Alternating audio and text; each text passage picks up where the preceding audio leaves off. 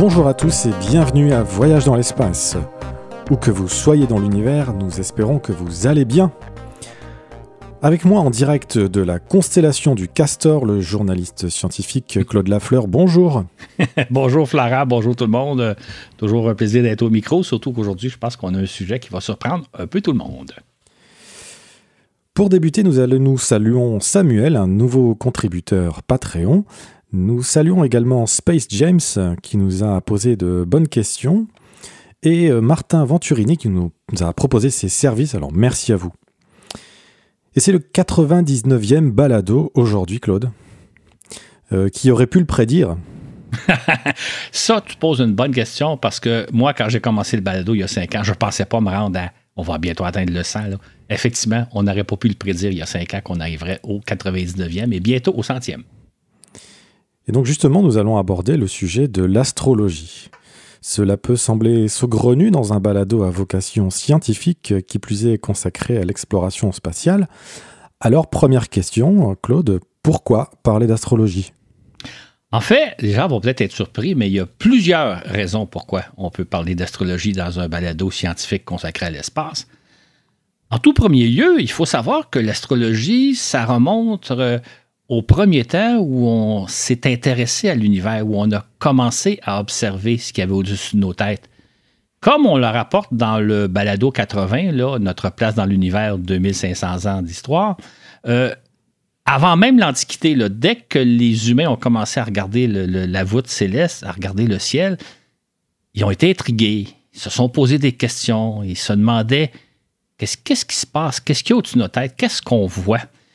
Ils ont d'ailleurs conçu rapidement des explications, tenté d'expliquer ce qu'ils voyaient, d'où l'idée, d'où l'invention de nombreuses croyances, qu'on va survoler dans quelques instants, l'invention aussi des mythologies, des religions, pour tenter d'expliquer ce qu'on voit au-dessus de nos têtes. On s'est aussi rendu compte, euh, probablement assez rapidement, que ce qui se passe au-dessus de nos têtes semble influencer ce qui se passe sur Terre. Et comme on va le voir, on a raison de penser ça. On a raison de penser que ce qui se passe au-dessus de nos têtes, que le, d'une certaine façon, que l'espace influence ce qui se passe sur Terre.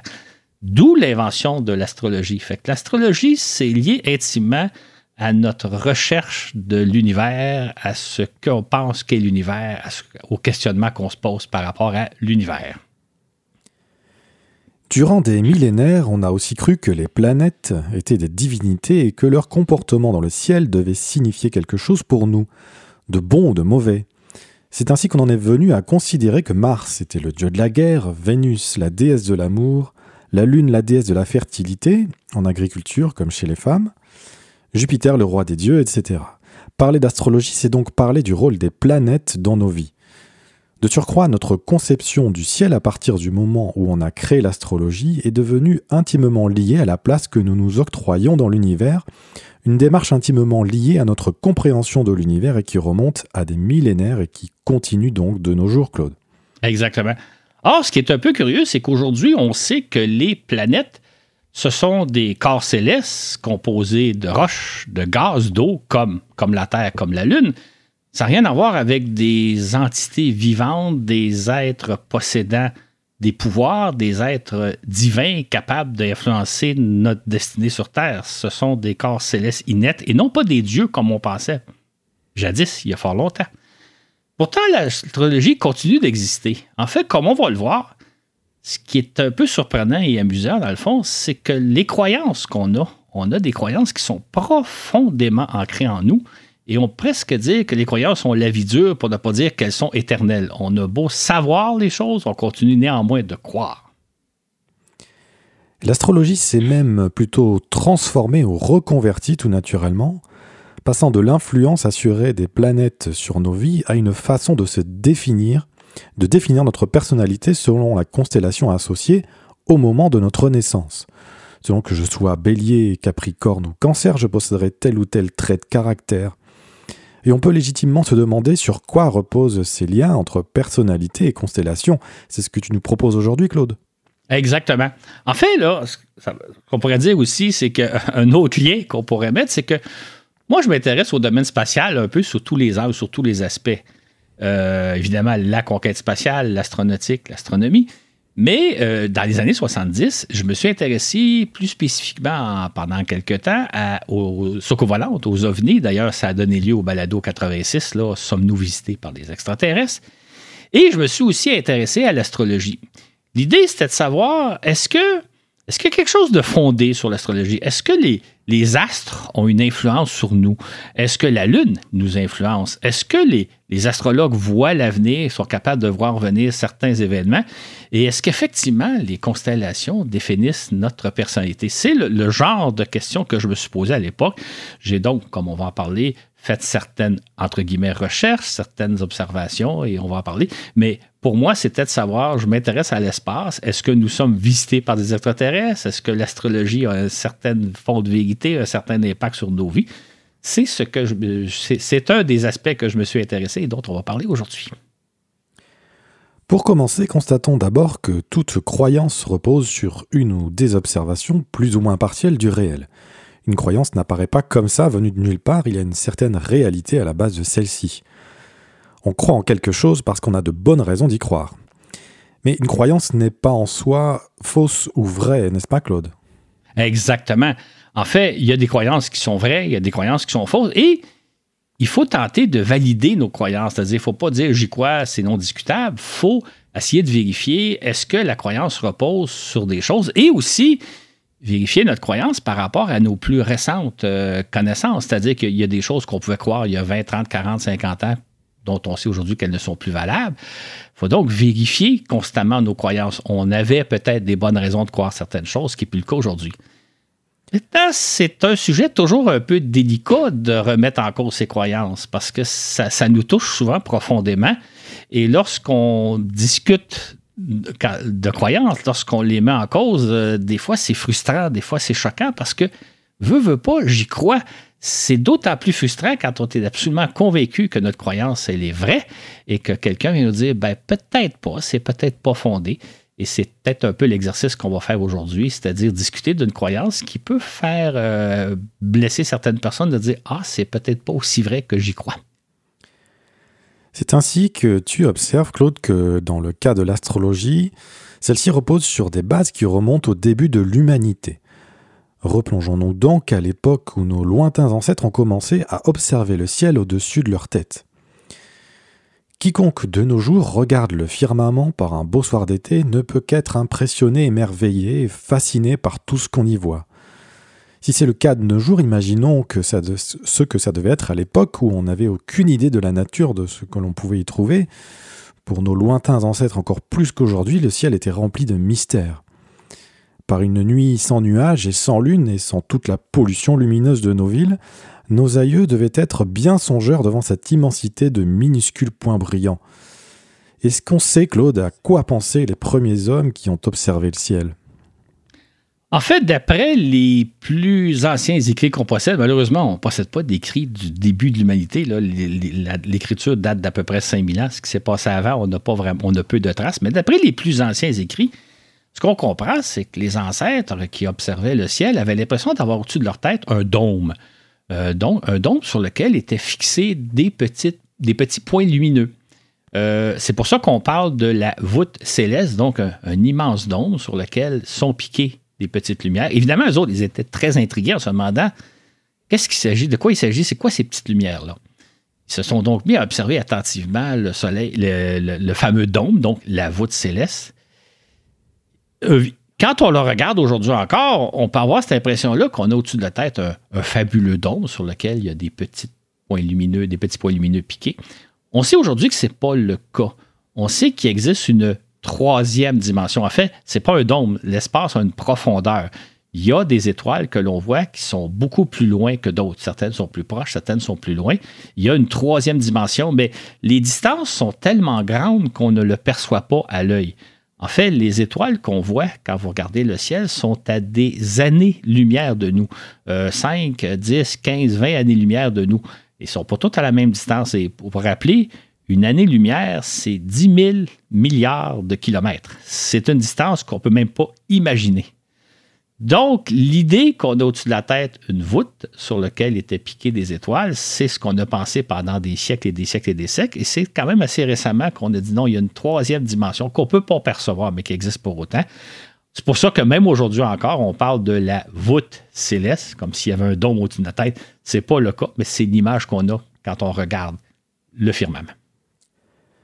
Durant des millénaires, nos ancêtres se sont questionnés quelle est donc la nature des lumières qui brillent sur la voûte céleste? En les observant attentivement, ils se sont mis à discerner de petits regroupements, à entrevoir des figures géométriques, trois lumières par-ci formaient un triangle ou une ligne droite, quatre autres par-là formaient un carré ou un rectangle ou encore un losange. Bientôt un groupe de sept étoiles donnait l'impression d'une casserole vue de profil. Puis en regroupant de plus grands nombres de lumières, on s'est mis à concevoir des figures beaucoup plus complexes et bientôt à imaginer des personnages. Certains groupes complexes d'étoiles pouvaient faire penser à des guerriers ou à des animaux, à des femmes ou encore des divers objets. C'est ainsi que la fameuse casserole aux sept étoiles a fini par être assimilée à une grande ours. Allez savoir pourquoi. Nos ancêtres débordaient d'imagination tout autant que nous, ainsi sont nées les constellations. Et on imaginait que ces constellations existaient vraiment, que c'était de véritables regroupements d'étoiles, n'est-ce pas? Exactement. Or, aujourd'hui, on sait que comme il y a une troisième dimension, quand on voit, par exemple, trois étoiles qui semblent l'une à côté de l'autre, c'est pas nécessairement le cas. Il y en a une qui est peut-être beaucoup plus loin en arrière que les autres. Par contre, il y a des étoiles un peu plus loin qui peuvent être plus proches que les trois étoiles qu'on observe, plus proches de une des trois étoiles qu'on observe, ce qui fait que c'est quand on a l'impression qu'on voit trois petites étoiles ou un groupe de quatre étoiles qui forment un, carré, par exemple, ou un losange, ça ne veut pas dire qu'elles sont relativement proches les unes des autres. Elles sont peut-être beaucoup plus proches de d'autres étoiles qui nous semblent plus loin, un peu plus loin sur le firmament. C'est donc dire que les constellations, c'est des regroupements apparents d'étoiles, parce qu'on a l'impression qu'on voit un dôme et que sur le dôme, toutes les étoiles sont à la même distance, ce qui n'est pas le cas. Les constellations en tant que telles n'existent pas. C'est un regroupement apparent d'étoiles qui nous est bien utile parce que ça permet de se repérer dans le firmament, mais ce n'est pas véritablement des regroupements d'étoiles tels quels, euh, comme on, a l'impression de le voir. Néanmoins, les constellations que nous avons dessinées sur la voûte céleste nous sont très utiles puisqu'elles permettent de nous repérer. C'est ainsi que ce qui était jadis pour nos lointains ancêtres un nombre incalculable de petites lumières piquées de façon aléatoire sur la voûte céleste, est peu à peu devenu une sorte de carte géographique où l'on pouvait se repérer et s'y reconnaître. D'un soir à l'autre, on pouvait retrouver son chemin en repérant les figures géométriques qu'on avait imaginées. C'est sans doute déjà rassurant de se reconnaître dans le firmament, non? Absolument. Euh, on peut même faire soi-même un peu l'expérience, c'est-à-dire que quand on n'a pas de connaissance du ciel, vous regardez le ciel, vous voyez apparemment des étoiles un peu partout sans trop comprendre quoi que ce soit. Vous pouvez créer vos propres points de repère, vos propres constellations en disant OK, là, je, vois par exemple euh, telle, étoile, va faut penser à telle figure géométrique ou même à tel objet, tel personnage. Déjà, vous allez comme commencer à avoir une certaine compréhension du ciel. Et si vous regardez le ciel soir après soir, vous allez retrouver ces mêmes regroupements d'étoiles-là. Donc, le ciel va devenir un peu plus familier à vous. Alors qu'au départ, ce que vous voyez à première vue, c'est tout simplement un ensemble quelconque de points répartis dans l'espace. C'est pour ça qu'on a créé les constellations, ça permet de se repérer. Et les constellations, non seulement ont rassuré nos ancêtres, mais elles sont utiles aujourd'hui. Les astronomes s'en servent en fait. On a créé des groupes de, constellations qui permettent de se repérer dans le ciel. Donc, c'est même si ça n'existe pas en tant que tel, même si c'est des regroupements apparents d'étoiles, les constellations nous, sont, nous ont été très utiles et nous sont encore très utiles de nos jours. Durant les millénaires qui nous ont précédés, on a imaginé quantité de constellations selon les civilisations qui scrutaient le ciel et organisaient leur propre carte géographique. C'est ainsi que les constellations grecques diffèrent de celles imaginées par les Égyptiens ou par les Babyloniens, ou par les peuples des Amériques ou encore par les Indiens, les Asiatiques, etc. Chacun possédait son propre système de repères sur la voûte céleste, et encore aujourd'hui j'imagine qu'il n'y a pas de consensus international astrologique. Non, ben c'est pour ça qu'il existe différentes astrologies. Euh, on, pourrait parler de l'astrologie occidentale, celle que nous on connaît habituellement, mais on sait qu'il y a aussi l'astrologie chinoise, il y a l'astrologie indienne, il y a l'astrologie des peuples d'Amérique du Sud, etc.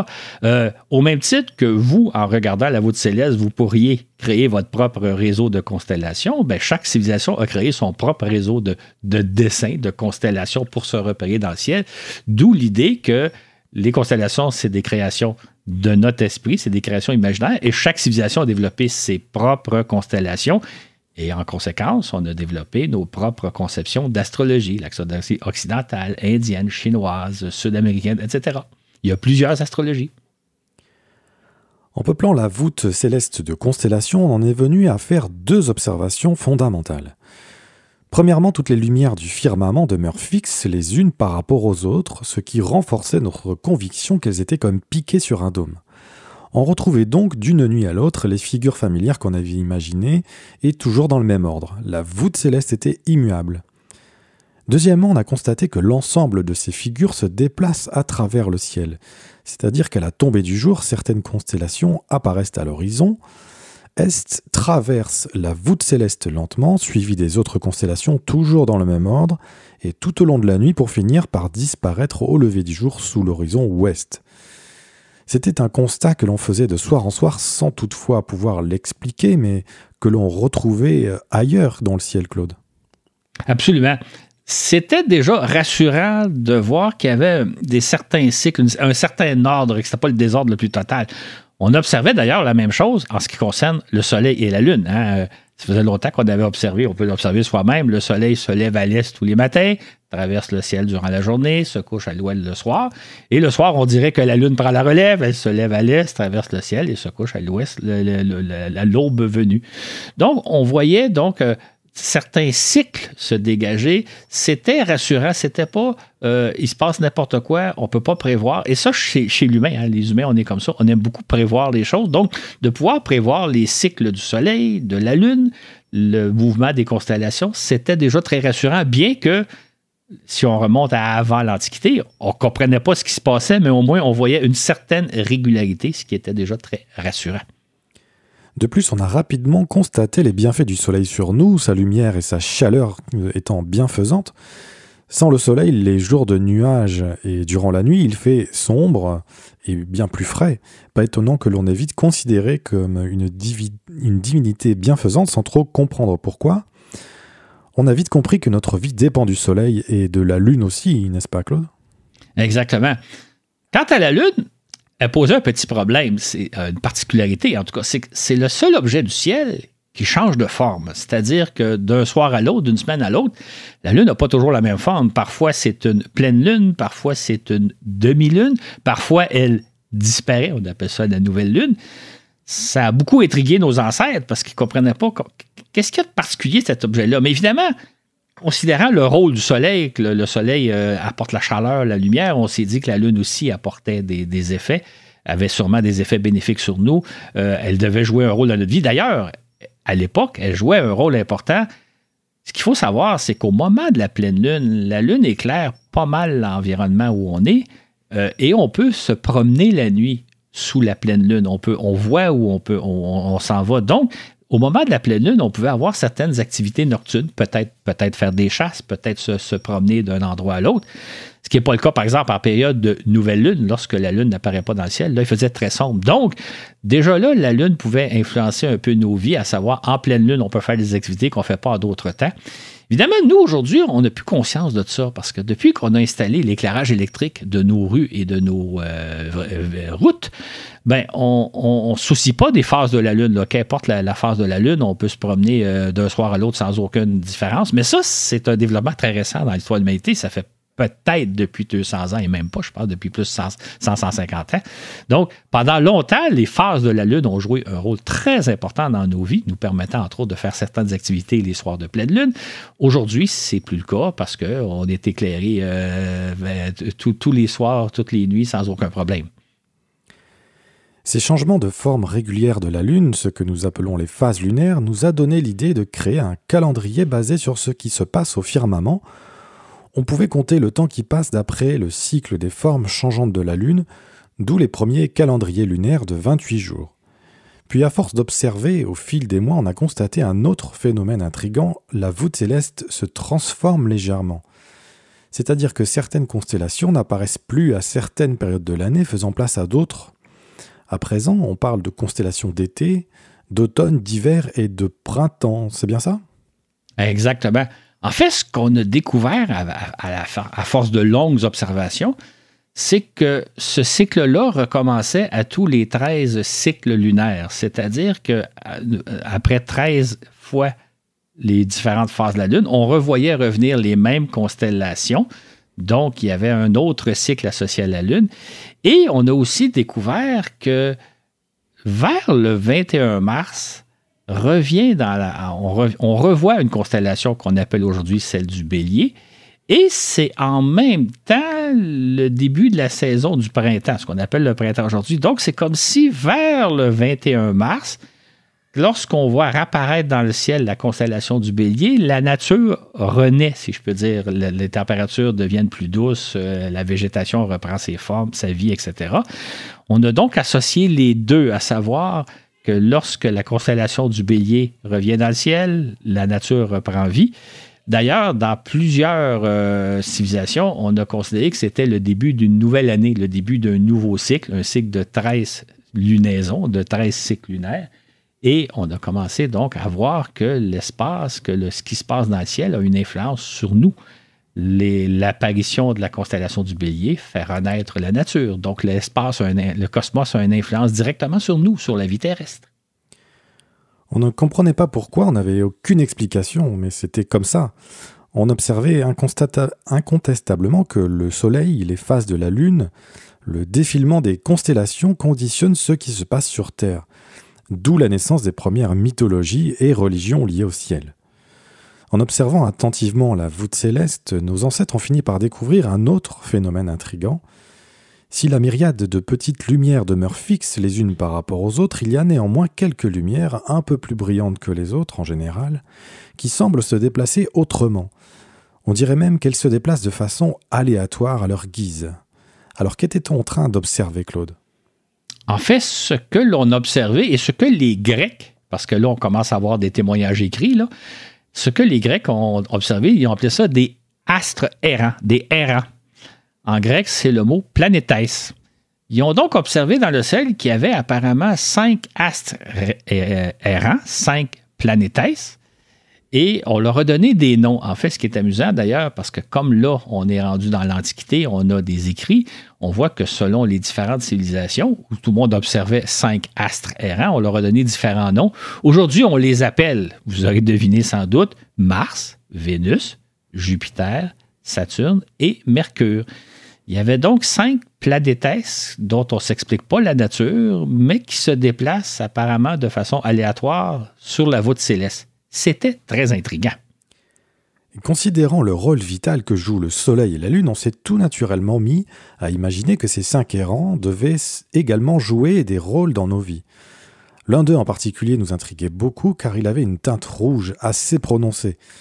Quel rôle pouvait-il jouer et que dire des quatre autres errants?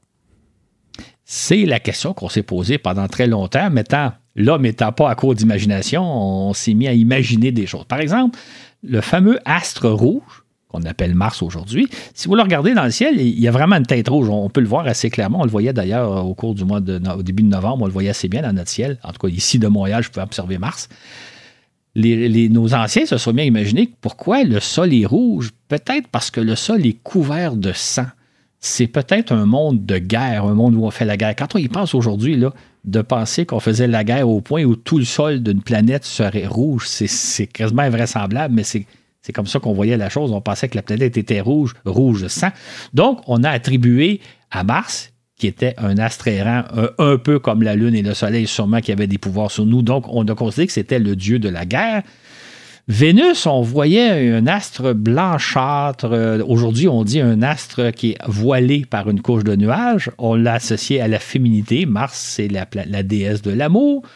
Même chose à Jupiter, à Vénus et à Mercure. On leur a donné des caractéristiques, tout simplement parce qu'en se disant, si le Soleil et la Lune jouent un rôle aussi important dans nos vies, sûrement que ces cinq astres errants, ces cinq planétesses qui se déplacent apparemment à leur guise sur la voûte céleste, probablement qu'elles aussi, elles ont un rôle à jouer dans notre vie et on leur a attribué un rôle, Mars étant le dieu de la guerre, Vénus étant la déesse de l'amour. C'est alors qu'on a eu une idée brillante. On avait remarqué que le cycle lunaire recommence tous les 28 jours, et on avait aussi repéré dans le ciel sept astres très particuliers, les cinq planètes, ainsi que le Soleil et la Lune, qui devaient jouer à coup sûr des rôles dans nos vies. C'est alors qu'on a eu l'idée d'associer chacun de ces astres à un jour, c'est-à-dire de consacrer un jour au Soleil le dimanche, un autre à la Lune le lundi, puis à Mars le mardi, à Mercure le mercredi, Jupiter le jeudi, Vénus le vendredi et Saturne le samedi. Un concept là aussi euh, bien rassurant. Absolument. Et il y a une coïncidence merveilleuse, parce que c'est une coïncidence, c'est que les, le cycle des sept jours de la semaine se reproduit quatre fois durant le mois lunaire, donc il y a quatre semaines dans un mois lunaire, et il y a 13 mois lunaires. Au bout de 13 mois lunaires, on recommence le cycle. Donc, on a conçu le concept de semaine, les 7 jours de la semaine, le concept de mois, le cycle lunaire de 28 jours, et le concept de l'année, le défilement des 13 cycles lunaires, des 13 constellations, qui fait qu'après ça, tout recommence. Donc, c'est de cette façon-là que l'idée de la semaine, du mois et de l'année nous sont venues. Voilà comment très, concrètement, on s'est imaginé comment les constellations et les planètes gouvernaient nos vies.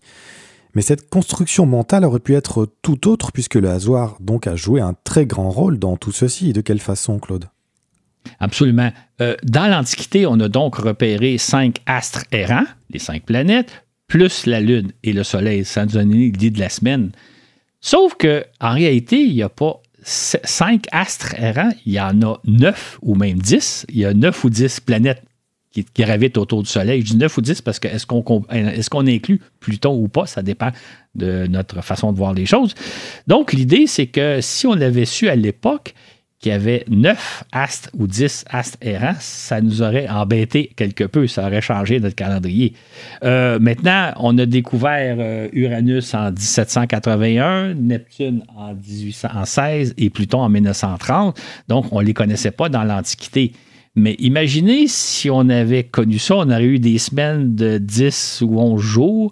Évidemment, ça ne cadre pas dans le. c'est pas un multiple de, de, 28, donc ça aurait tout bouleversé. C'est vraiment un bel hasard si, comme par hasard, il y a sept astréens qui nous ont permis de, de faire la semaine, qui, qui, est un multiple de 28, etc. Euh, ça aurait pu être tout autrement si on avait découvert autre chose. Et donc, avec une semaine de 10 jours, à ton avis, Claude, est-ce qu'on aurait eu droit à Uradi, Neptudi et Pludi? Ben, peut-être que oui. Hein. Il aurait fallu inventer des mots pour souligner les, trois nouvelles planètes qu'on a habitées. Ça aurait eu des semaines de 10 jours. Je ne sais pas, au niveau des, de notre, des semaines de travail de 10 ou 11 jours, on aurait peut-être moins aimé ça. Hein. J'allais te faire la remarque, il y aurait beaucoup moins de week-ends. Exactement. Ça aurait compliqué les choses. Fait que J'en parle parce que je trouve que le hasard fait souvent tellement bien les choses. On a fait des semaines de, de 7 jours. On est habitué aux semaines. Ça aurait pu être des semaines de 5 jours aussi si on n'avait pas observé, mettons, Mercure ou si on n'avait pas observé Saturne. On aurait pu avoir des semaines de 7 jours, de 5 jours. On aurait pu avoir des semaines de 10 jours. Mais encore là, ce n'est pas des multiples de 28 jours qui est le cycle lunaire. Et pourtant, là, en termes astronomiques, il n'y a aucun lien entre les deux. C'est strictement un bel hasard. Et en même temps, euh, ça nous donnait l'idée de, des semaines et des mois. Et les coïncidences continuent, puisqu'en plus de correspondre avec les planètes, est-ce que nous réserve encore le cycle lunaire Ce qui est fascinant, et c'est une autre coïncidence extraordinaire, c'est que 13 fois 28 jours égale 364 jours. 364 jours, c'est la durée d'une année. En fait, la durée d'une année, c'est 365 jours. Maintenant, la durée de l'année, 365 jours, c'est le temps que met la Terre à faire un tour du Soleil.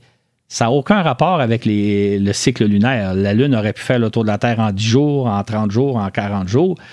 C'est strictement un hasard si 13 fois 28 jours égale 364. Donc, comme par hasard, quand on observe qu'après 13 cycles lunaires, les constellations reviennent, en réalité, c'est dû au fait que c'est la Terre qui tourne autour du Soleil, puis au bout de 365 jours, elle revient au même endroit dans l'espace, donc on revoit les mêmes constellations.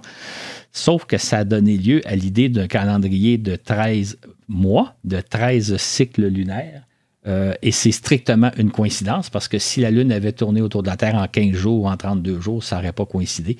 Maintenant, on a autrement dit, on a découvert tout à fait par hasard que 13 cycles lunaires équivalaient à une année, ce qui est vrai dans les cas, mais c'est strictement un hasard. Normalement, on aurait dû donc avoir une année de 13 mois, de 13 mois de 28 jours. Maintenant, les humains, des fois, aiment ça. On pourrait dire compliquer les choses. Ça fait qu'au lieu de dire ça, vous allez dire, ben oui, c'est ça, l'année, c'est pas 13, c'est 12 mois. Effectivement, pour des raisons historiques qui seraient longs à expliquer, euh, on a préféré faire un calendrier de 12 mois, des mois de 30, 31 jours, 28 jours. Euh, faudrait se demander un peu pourquoi, fondamentalement, on n'a pas accepté de faire une année de 13 mois. Ça aurait été beaucoup plus simple, 13 mois de 28 jours. Est-ce que c'est pour s'éviter les superstitions et la malédiction du chiffre 13? Honnêtement, je ne sais pas. Il y a peut-être des, historiens spécialisés dans l'Antiquité qui pourraient répondre à cette question-là. Mais il en reste pour moins que ça aurait été tellement plus simple de faire un calendrier de 13 mois de 28 jours et de rajouter une journée supplémentaire, la 365e. On aurait eu un calendrier beaucoup simple, mais pour peut-être s'éviter la malédiction du chiffre 13, on a dit il n'y a pas 13 mois dans une année, il y en a 12. Peut-être aussi est-ce pour euh, correspondre euh, aux équinoxes et aux solstices qui, aux solstices qui euh, régissent les saisons? Oui, effectivement, sauf qu'on aurait pu en tenir compte autrement puis dire, ben, on a 13 mois de 28 jours, 13 cycles lunaires, tout est simple, tout est parfait. Mais les humains, je pense, des fois, on aime ça compliquer les choses. À force d'observer attentivement la voûte céleste, nos ancêtres ont enfin découvert un autre phénomène qui piquait leur curiosité. Les astres errants traversent toujours une même série de 13 constellations.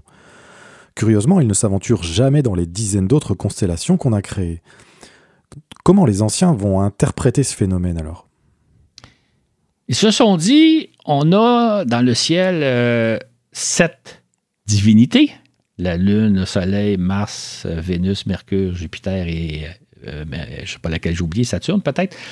Donc, il y a, et ces sept dieux-là se, tiennent essentiellement dans 13 constellations, pas dans les autres. Donc, ces 13 constellations-là doivent avoir quelque chose de particulier. Euh, il y a une raison pourquoi elles se tiennent là plutôt les autres. On a donc inventé les 13 constellations du zodiaque. Donc, 13 constellations qui se sont ressorties des Aujourd'hui, on considère, des astronomes considèrent qu'il y a 88 constellations, ça n'a pas toujours été le même nombre, mais on s'est dit qu'il y en a 13 qui ressortent particulièrement, c'est les 13 constellations du zodiaque, d'où l'invention à la fois du concept du zodiaque, qui a une résonance euh, astronomique, on n'en parlera pas ici, et en même temps, d'où l'invention des 13 signes du zodiaque. Mais Claude, il n'y a pas 13 signes du zodiaque, euh, il y en a 12 là aussi. Exactement.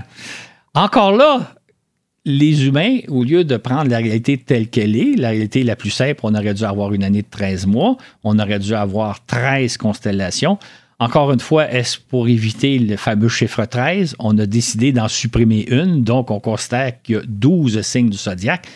Mais en réalité, on va le voir dans quelques secondes, en réalité, les, planètes, le Soleil et la Lune, traversent 13 constellations durant l'année. On ne veut pas en voir une, mais elle est là pareil.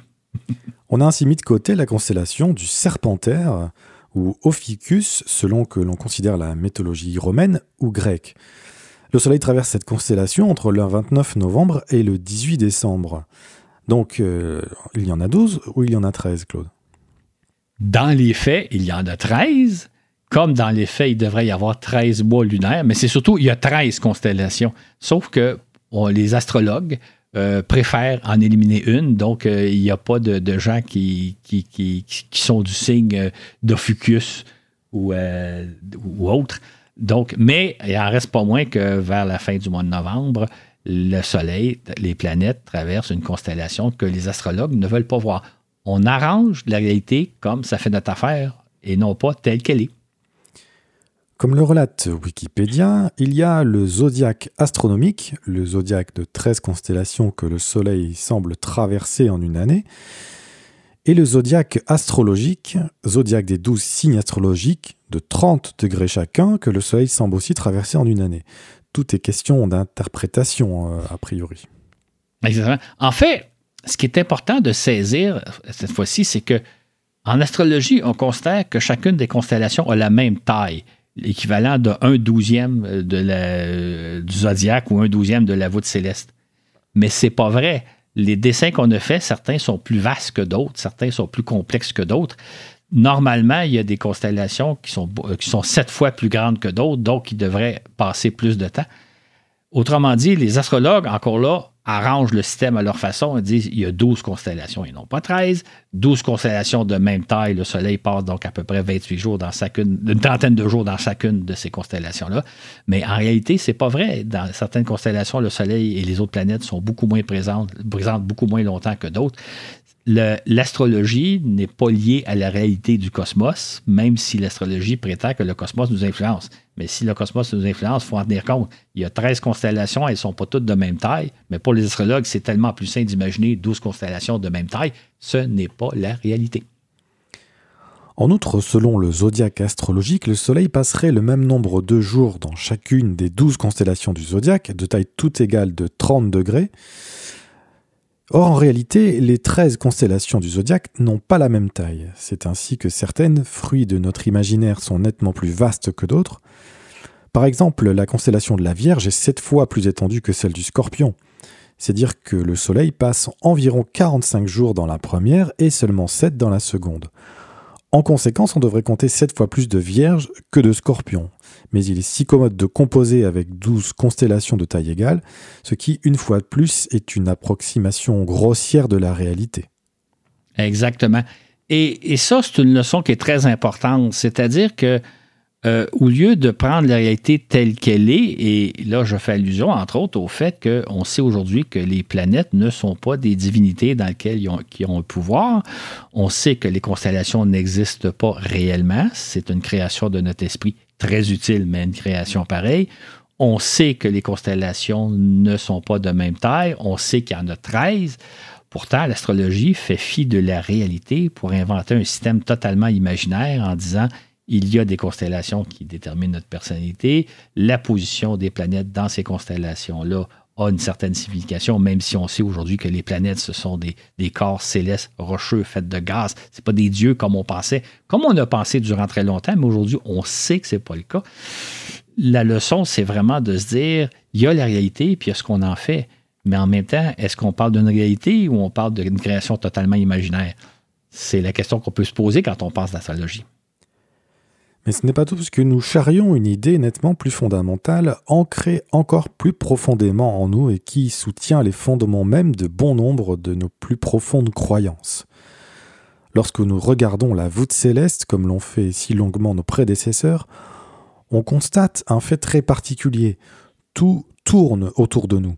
On le constate d'ailleurs aisément en observant le soleil se lever à l'est chaque matin, traverser le ciel durant la journée pour se coucher le soir à l'ouest, de même pour la Lune qui se lève aussi à l'est pour se coucher à l'ouest, on a beau savoir de nos jours qu'en réalité ce n'est pas le Soleil ni la Lune qui se lèvent, mais bien la Terre qui tourne sur elle-même, pourtant on ne possède pas le vocabulaire qui nous permettrait de décrire correctement la réalité.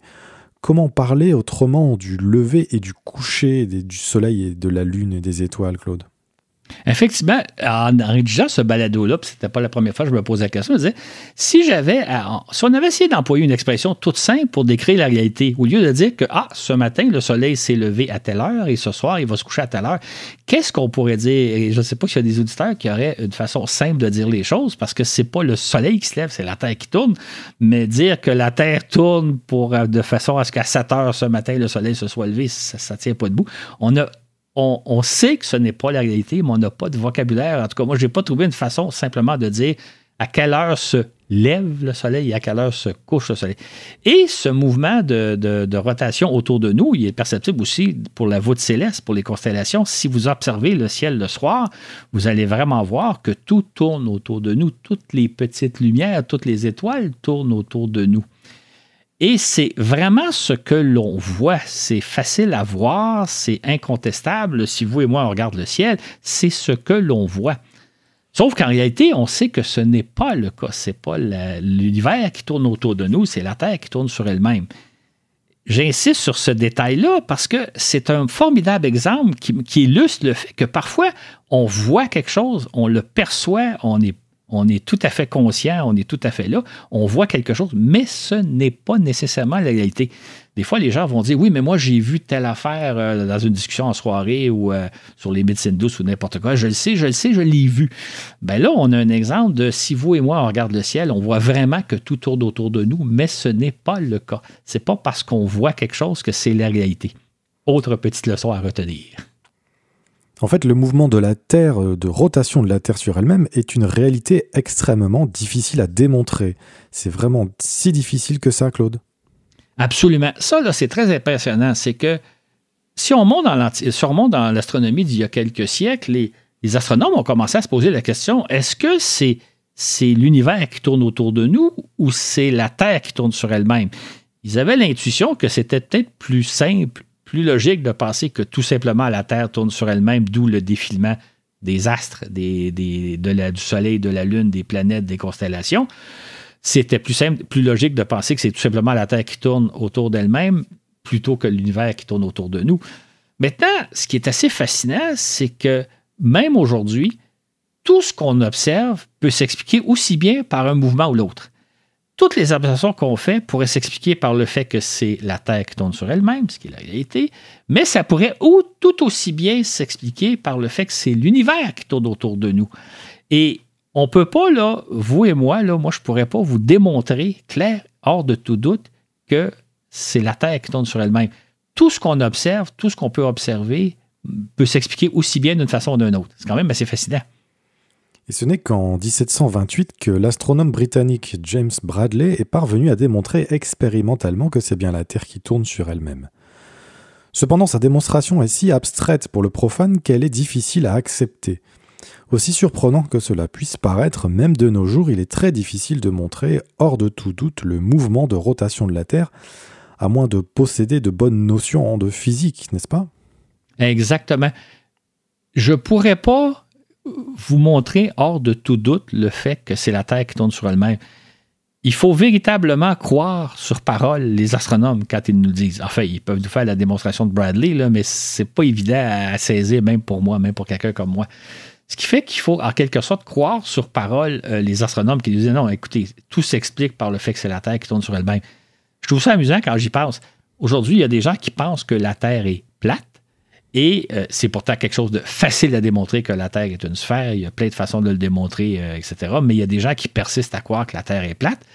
On pourrait encore plus facilement douter que c'est la Terre qui tourne sur elle-même, plutôt penser que l'univers tourne autour de nous. Et ce serait une démonstration presque impossible à faire. Il faut croire pratiquement sur parole les astronomes, mais moi, j'ai aucun doute que ce que les astronomes ont observé est la vérité. Donc, ce n'est pas l'univers qui tourne autour de nous, c'est la Terre. Mais on pourrait mettre leur parole en doute. C'est donc un fait troublant et qui a d'énormes répercussions sur nos vies, non? Absolument. Il faut se remettre dans le passé. On peut même remonter récemment, là, mais comme tout tourne autour de nous, ça veut dire qu'on est en quelque sorte au centre de l'univers. Euh, lorsqu'on imagine que dans le ciel, il y a des divinités, le Soleil, la Lune, Mars, euh, Vénus et compagnie, ces divinités-là, ils tournent autour de nous nous sommes le centre de l'univers. Et ça, c'est un concept qu'on a développé il y a des milliers d'années et qui est un concept éminemment logique. Si tout tourne autour de nous, toute la voûte céleste, les divinités, euh, etc., on est au centre de l'univers. Et on se croit, on s'est toujours cru au centre de l'univers, et je dirais que même aujourd'hui encore, d'une façon ou d'une autre, on se perçoit comme étant au centre de l'univers. Et je dirais, là, quand vous observez le ciel, euh, s'il était prochain, vous faites des observations, c'est presque difficile de ne pas s'imaginer au centre de l'univers. C'est ce qu'on observe. Donc, cette croyance-là s'est implantée en nous il y a des milliers d'années. Et aujourd'hui encore, d'une façon ou d'une autre, on a tendance à se considérer comme étant le centre de l'univers. C'est ce que l'on voit facilement, c'est ce qu'on perçoit facilement en observant ce qui se passe autour de nous.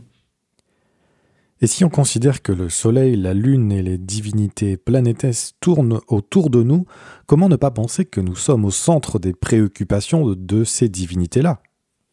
Exactement. Et c'est de cette façon-là que sont nées dans un premier temps les mythologies, puis les religions, hein, qui disent euh, les, dieux tournant autour de nous. Aujourd'hui, on a remplacé ça par Dieu au singulier. on est le centre de l'univers, nous sommes au centre des préoccupations des dieux. C'est donc que nous sommes importants, nous sommes particuliers. Et c'est de cette façon-là que les croyances euh, aux mythologies, aux religions se sont installées il y a des milliers d'années. Et c'est des croyances qui sont tellement ancrées en nous qu'on les a d'une certaine façon encore en nous. C'est-à-dire, beaucoup de gens pensent qu'il y a des dieux ou un dieu qui, se, qui préoccupe de nous. Et c'est normal de passer ça. Nous sommes le centre de l'univers. Pourtant, nous avons découvert ces derniers siècles que la Terre tourne autour du Soleil, elle n'est pas au centre de l'univers comme on l'a si longtemps cru. Il y a déjà cinq siècles, Copernic a considéré que le Soleil étant plus gros que la Terre, il était logique que tout devait tourner autour de lui. On s'est mis alors à croire que le Soleil occupe le centre de l'univers. À partir du XVIIe siècle, on a pris conscience que la Terre n'est qu'une planète, un astre fait de matière au même titre que Mars, Vénus, Jupiter et Saturne, ces dernières n'ont rien donc de divinité gouvernant nos vies, ce sont de simples corps célestes et non des divinités. À partir du XIXe siècle, on a réalisé que le Soleil n'est qu'une étoile parmi des milliards d'autres. Il s'agit des fameuses petites lumières qui illuminent la voûte céleste. Toutes ces étoiles font partie d'un ensemble qu'on a appelé la galaxie, la Voie lactée. Et on a longtemps cru que celle-ci constituait tout l'univers. Et bien sûr, le Soleil occupait tout naturellement le centre de cette galaxie. Et puis au XXe siècle, Edwin Hubble a établi que notre galaxie n'est qu'une galaxie parmi tant d'autres. On a depuis repéré des milliards de, galaxies. On a aussi réalisé que la Voie lactée n'est qu'une galaxie très ordinaire, qui n'a rien de particulier qui la distingue des autres. Et enfin, Arlo Chapelet a établi que le Soleil n'occupe pas le centre de notre galaxie, mais qu'il réside plutôt en banlieue dans une région quelconque de la Voie lactée. Bref, nous avons peu à peu découvert que nous habitions une planète ordinaire gravitant autour d'une étoile ordinaire, dans une galaxie ordinaire au sein d'un univers dont l'étendue et la complexité dépassent notre imaginaire, plus doué à reconnaître des formes familières rassurantes où bon lui semble. Exactement. C'est fascinant quand on y pense. Hein? Si on remonte à il y a un siècle, juste un siècle aux années, donc euh, en 1922, on pensait que l'univers se résumait essentiellement à notre galaxie et que nous étions au centre de notre galaxie. C'est dans les années 20 que Edwin Hubble a, identifié qu'il y avait d'autres galaxies, puis que Arlo Shapley a identifié que le Soleil ne se trouve pas au centre de la galaxie. C'est une connaissance très récente. Mais notre croyance au fait qu'on occupe le centre de l'univers, elle, elle reste. D'ailleurs, entre-temps, il y a à peu près 150 ans, Charles Darwin nous a dit on n'est pas une créature divine comme on l'a longtemps pensé, mais on est issu d'un long processus évolutif. Toute la vie sur Terre est apparue il y a 4 milliards d'années. C'est un long processus. On fait partie de tous les animaux et les plantes. On est issu du même processus. Alors que les religions, qui, pour qui on est au centre de l'univers, on dit non, non, on est des créatures divines euh, distinctes de, la, de tous les autres, on est spécial.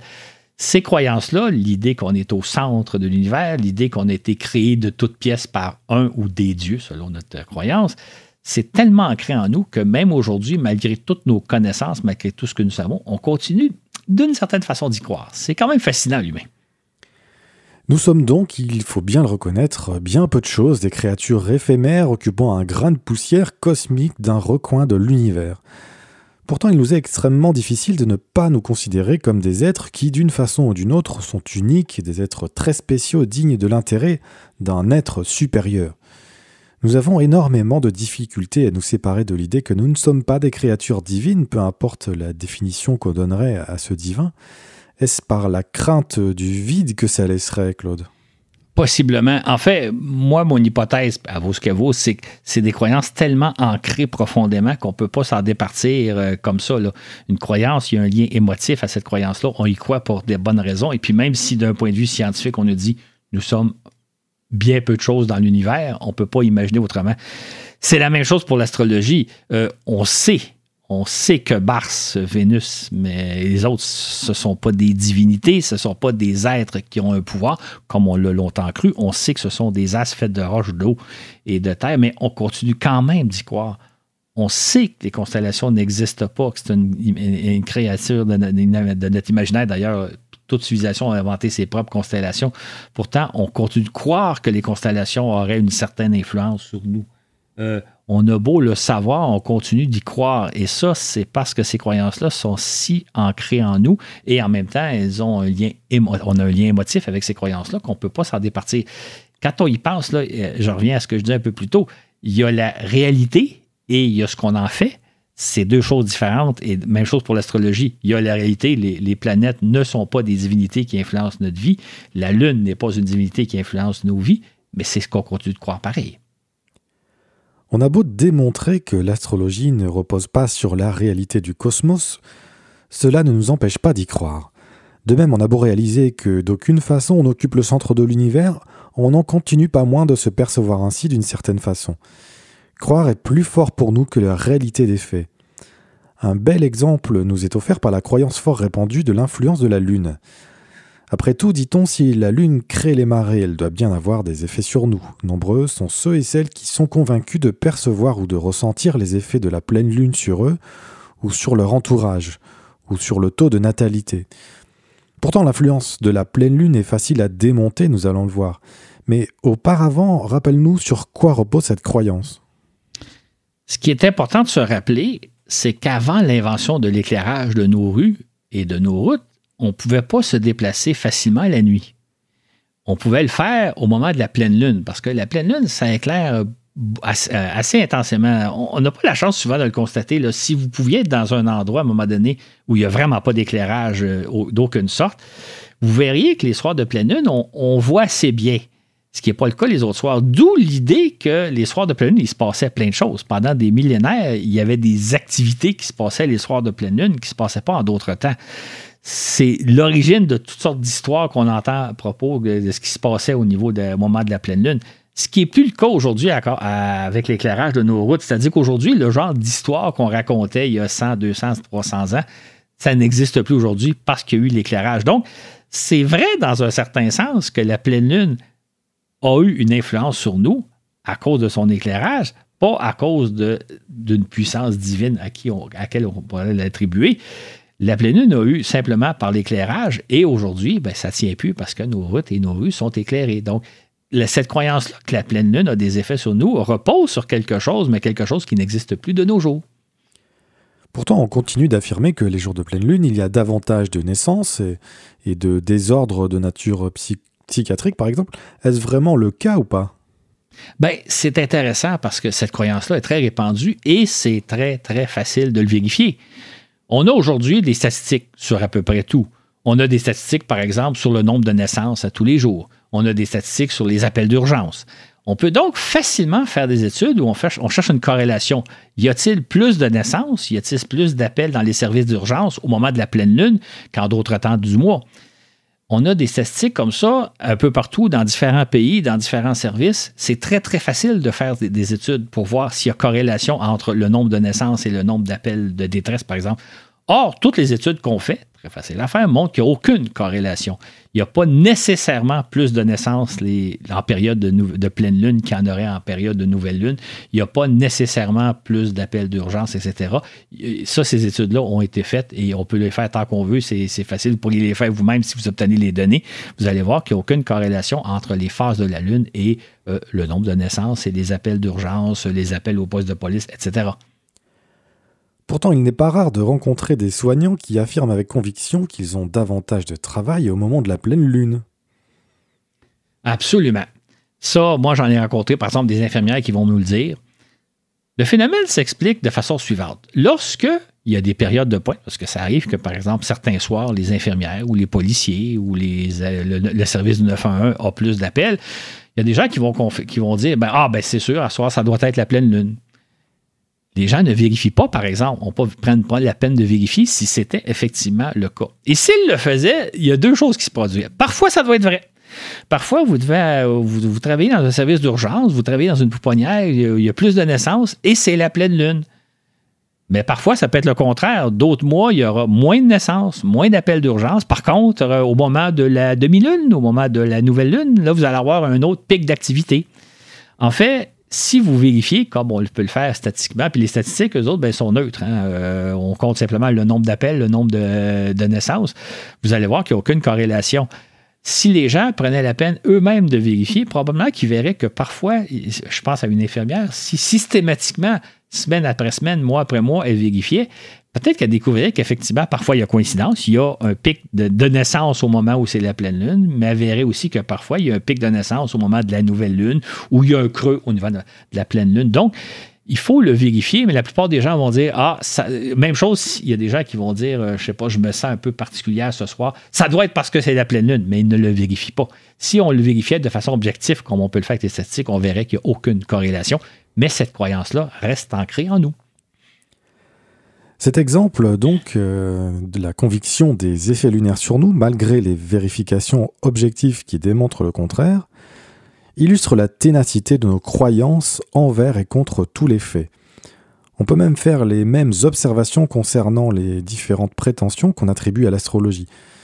On attribue donc aux astrologues de prédire l'avenir. Qu'en est-il dans les faits? Ça, c'est intéressant parce que ça aussi, on peut le vérifier. C'est-à-dire que euh, on peut aller voir qu'est-ce que les astrologues ont prédit et est-ce que ça s'est avéré.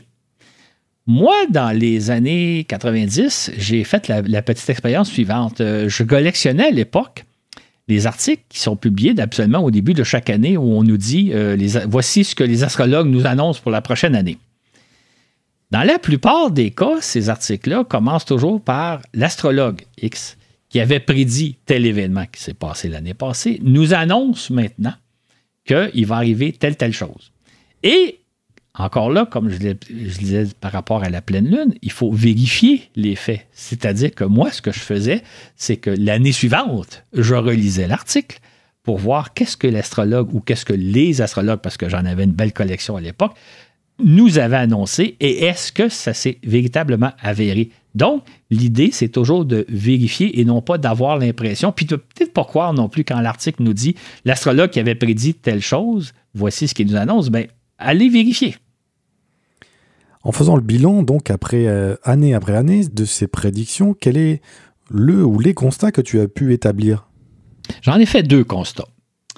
D'abord, ce que j'ai constaté quand je relisais l'article un an plus tard, et ça, je l'ai fait pendant plusieurs années, là, je dirais entre 1990 et 1995 à peu près, là, puis même un peu plus que ça.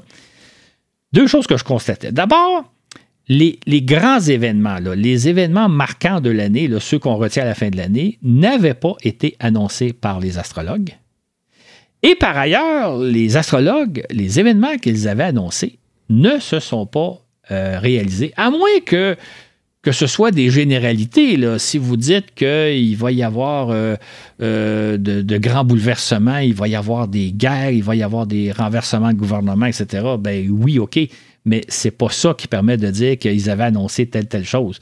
Donc, moi, ce que je constatais, c'est que quand les astrologues font des prédictions relativement précises, ça ne s'est pas arrivé. L'exemple, dans les années 90, je ne sais pas si c'est encore le cas aujourd'hui, je ne sais pas s'il y a encore des articles qui paraissent au début de chaque année, mais moi, je me souviens que dans les années 90, à chaque année, les astrologues nous annonçaient un grand et terrible tremblement de terre en Californie. Ils l'annonçaient à chaque année. Ça va sûrement finir par arriver. Oui. Mais, mais en même temps, euh, dans les années 90, ce n'est pas arrivé. Donc, les prédictions précises et comme je dis toujours, les grands événements, exemple cette année, là, euh, qu'est-ce qu'on va retenir à la fin d'année? Ce sera sûrement l'invasion de la Russie en Ukraine. Ça n'avait pas été annoncé par les astrologues, bien qu'il y a peut-être des astrologues qui ont dit qu'il y aurait de grands risques de guerre et de bouleversements euh, à, travers la planète. Oui, je veux bien, là, mais ce n'est pas l'annonce de la Russie va envahir l'Ukraine. Pourtant, certains astrologues clament avoir prévu tel ou tel événement. Ce n'est donc pas vrai? Non, c'est pas vrai. Parce qu'il y a deux choses. C'est il faut toujours vérifier à la source. Et ça, là, c'est un aspect fascinant parce que je pense que même les astrologues ne le vérifient pas. Si quelqu'un vous fait une affirmation, particulièrement astrologue ou, quelqu'un du genre, demandez-lui la source, allez voir à la source et vous allez être surpris. Euh, je me souviens, entre autres, d'un astrologue que j'avais vu, euh, que j'avais rencontré à l'époque, qui m'avait dit Monsieur Lafleur, j'ai, annoncé, je vais prendre l'exemple contemporain parce que je me souviens plus c'était quoi, mais mettons, j'ai annoncé la guerre en Ukraine. Oh oui je veux voir ça ou ça. Ben, c'était dans mon livre d'astrologie de l'an passé. Oui, OK, pourriez-vous me le montrer? L'astrologue sort son livre, fouille dans ses pages et nulle part trouve quelque chose qui parle de l'Ukraine. Elle a parlé qu'il y aurait des risques de guerre quelque part sur Terre. Oui, je veux bien, là, mais en vérifiant à la source, vous allez voir, et c'est ça ce qui est étonnant, c'est que c'est pas ce que les gens disent. Euh, les fameux articles, je me souviens des articles où ils disent l'astrologue X avait annoncé l'an passé. J'allais chercher l'article. Je me souviens, entre autres, j'avais fait un reportage avec le, Journal de Montréal à l'époque où j'avais demandé de voir la référence d'un article. Et quand on m'a sorti l'article, le, celui qui, le journaliste qui couvrait l'événement m'a dit Oui, c'est vrai, M. Lafleur, vous avez raison, c'est pas ça qui est marqué. C'était marqué dans l'article d'aujourd'hui que l'astrologue avait annoncé tel événement, mais ce n'était pas ça qui était dans l'article original. Donc, encore là, toujours vérifier à la source. Et vous allez être surpris de voir que mon astrologue de tantôt, que j'ai demandé dans son livre, il était très surpris parce que lui, il était convaincu qu'il avait annoncé, exemple, la guerre en Ukraine, dans son livre d'astrologie de l'an passé. Et quand il fait des recherches, quand il vérifie, il se rend compte que ce n'est pas le cas. Donc, euh, je pense que les gens sont de bonne foi. Il ne faut pas nécessairement dire qu'ils sont menteurs, mais les gens ne prennent pas la peine de vérifier. Ils sont convaincus comme les gens sont convaincus que la pleine lune a des effets sur eux. moi, j'en ai rencontré des infirmières qui m'ont dit euh, Ben oui, M. Lafleur, mais ils n'ont pas vérifié. Les astrologues vont nous dire J'avais prédit à l'affaire. Allez toujours voir la source, vous allez être étonné. Donc, de même, j'imagine, pour les livres d'astrologie donc publiés en début d'année, on peut les mettre à l'épreuve. Exactement. J'ai un petit truc à vous suggérer qui va même vous faire épargner de l'argent. Au lieu d'acheter le, prochain livre d'astrologie, celui qui va sortir l'astrologie 2023, allez vous procurer le livre du même auteur, si vous avez confiance en tel ou tel astrologue, allez vous procurer son livre de l'an passé. Vous allez probablement pouvoir le retrouver dans les bibliothèques de livres usagés. Moi, c'est ce que je faisais des années 90. Et là, c'est intéressant. Imaginez que vous avez, peut-être que même vous avez acheté le livre de l'an passé, le livre de l'astrologie 2022. Peut-être que vous l'avez chez vous, ou si vous connaissez quelqu'un qui l'a. Allez le regarder maintenant. On sait à peu près ce qu'a été l'année 2022. On est rendu au mois de décembre. Euh, regardez, par exemple, euh, il y a souvent une section au début, ce que l'astrologue prévoit pour euh, les grands événements de l'année. Vous allez probablement constater ce que moi je constate, c'est-à-dire que c'est souvent des prédictions assez vagues et les vrais événements, genre guerre en, en Ukraine, n'avaient pas été annoncés. Et vous allez voir ensuite, souvent, il y a une section plus ce que, ce que vous, comme scorpion, taureau, capricorne, va vous réserver l'année. Allez voir ça maintenant avec le recul. Vous allez probablement constater deux, trois choses. Vous allez probablement constater d'abord que souvent, c'est des choses vagues. Vous allez vivre des moments difficiles dans l'année, vous allez vivre des beaux moments dans l'année, vous allez avoir certains questionnements. Oui, je veux bien, là, mais je n'ai pas besoin de lire je me dire ça. Si jamais on fait des prédictions particulièrement intéressantes, particulièrement précises, par exemple, ce printemps, vous allez avoir, par exemple, une très importante rentrée d'argent. Bon, est-ce que ça a été le cas?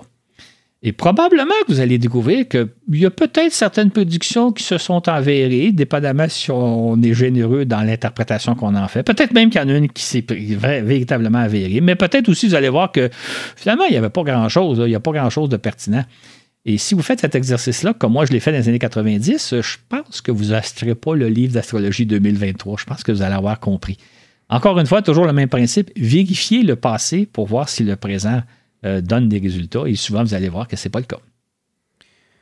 Mais cependant, on rapporte aussi que l'astrologie définit assez bien la personnalité des gens. Nombreux sont ceux et celles euh, qui se reconnaissent dans leur signe astrologique, n'est-ce pas? Absolument, c'est tout à fait le cas. Si vous êtes, euh, par exemple, Capricorne et que je vous présente le profil de Capricorne, vous allez probablement vous reconnaître. Maintenant, on peut faire des petites expériences toutes simples. Imaginez par exemple, euh, et ça, ça, s'est fait de façon plus scientifique, mais on peut le faire juste personnellement. Imaginez par exemple, faites un jeu. Vous prenez un livre d'astrologie, vous extrayez euh, le portrait qu'on fait de Capricorne, Taureau, Vierge, etc. Vous reprenez ces textes-là, mais vous enlevez toute référence aux signes, aux dates, tout ce qui permettrait d'identifier le signe. Vous gardez juste euh, les X et sont tel, tel, tel, trait de personnalité, tel caractère, tel défaut, etc. Et là, vous soumettez, mettons, quatre profils à du monde. Le leur plus trois autres. En leur demandant, euh, là-dedans, dans les quatre profils, il y a le vôtre et a trois autres, êtes-vous capable de repérer votre profil? Et ça, l'expérience a été, entre autres, tentée par les sceptiques du Québec, a été tentée un peu partout. Et on obtient toujours le même résultat, c'est que quand vous présentez quatre profils astrologiques et vous demandez aux gens de repérer le leur, ils devraient normalement le voir assez facilement, dire, ben ça, c'est pas moi, ça, c'est pas moi, ça, c'est pas... Ah, ça, c'est moi. C'est pas le cas.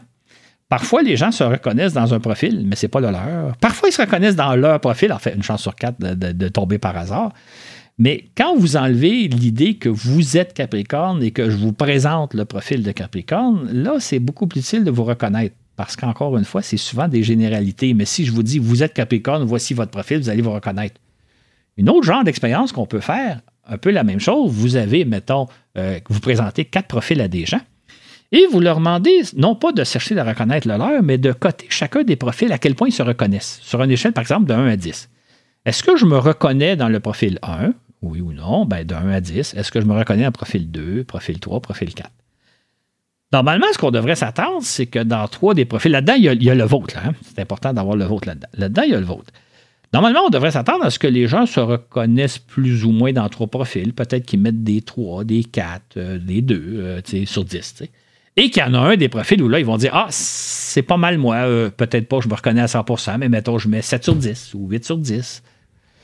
Or, quand on fait l'expérience, et encore là, elle a été tentée par les sceptiques du Québec, ce qu'on obtient généralement comme résultat, c'est que les gens se reconnaissent assez bien dans tous les profils. Ils vont mettre des 5, des 6, des 7.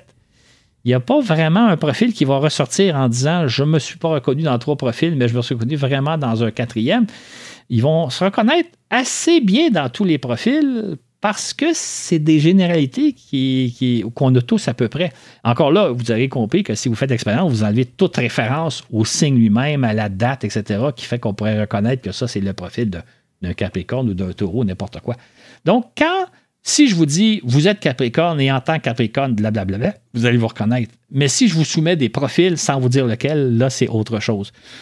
et ça, c'est des expériences qui peuvent être amusantes à faire à démontrer et vous allez voir par vous-même que les gens se reconnaissent, particulièrement les gens qui, croient en l'astrologie vont dire Ah, je me reconnais moins que je pensais. Et que penser donc des consultations personnelles que l'on peut faire auprès d'un ou une astrologue? Ce ne serait pas de l'astrologie plus sérieuse que celle présente dans les médias?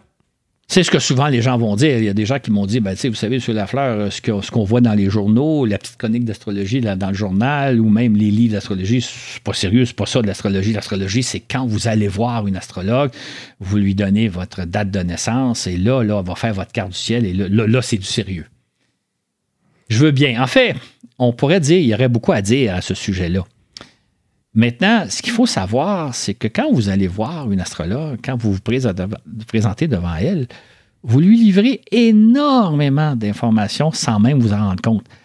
L'attitude que vous avez, la façon dont vous êtes habillé, votre vocabulaire, les questions que vous posez à l'astrologue, tout ça, ça révèle énormément de choses sur vous.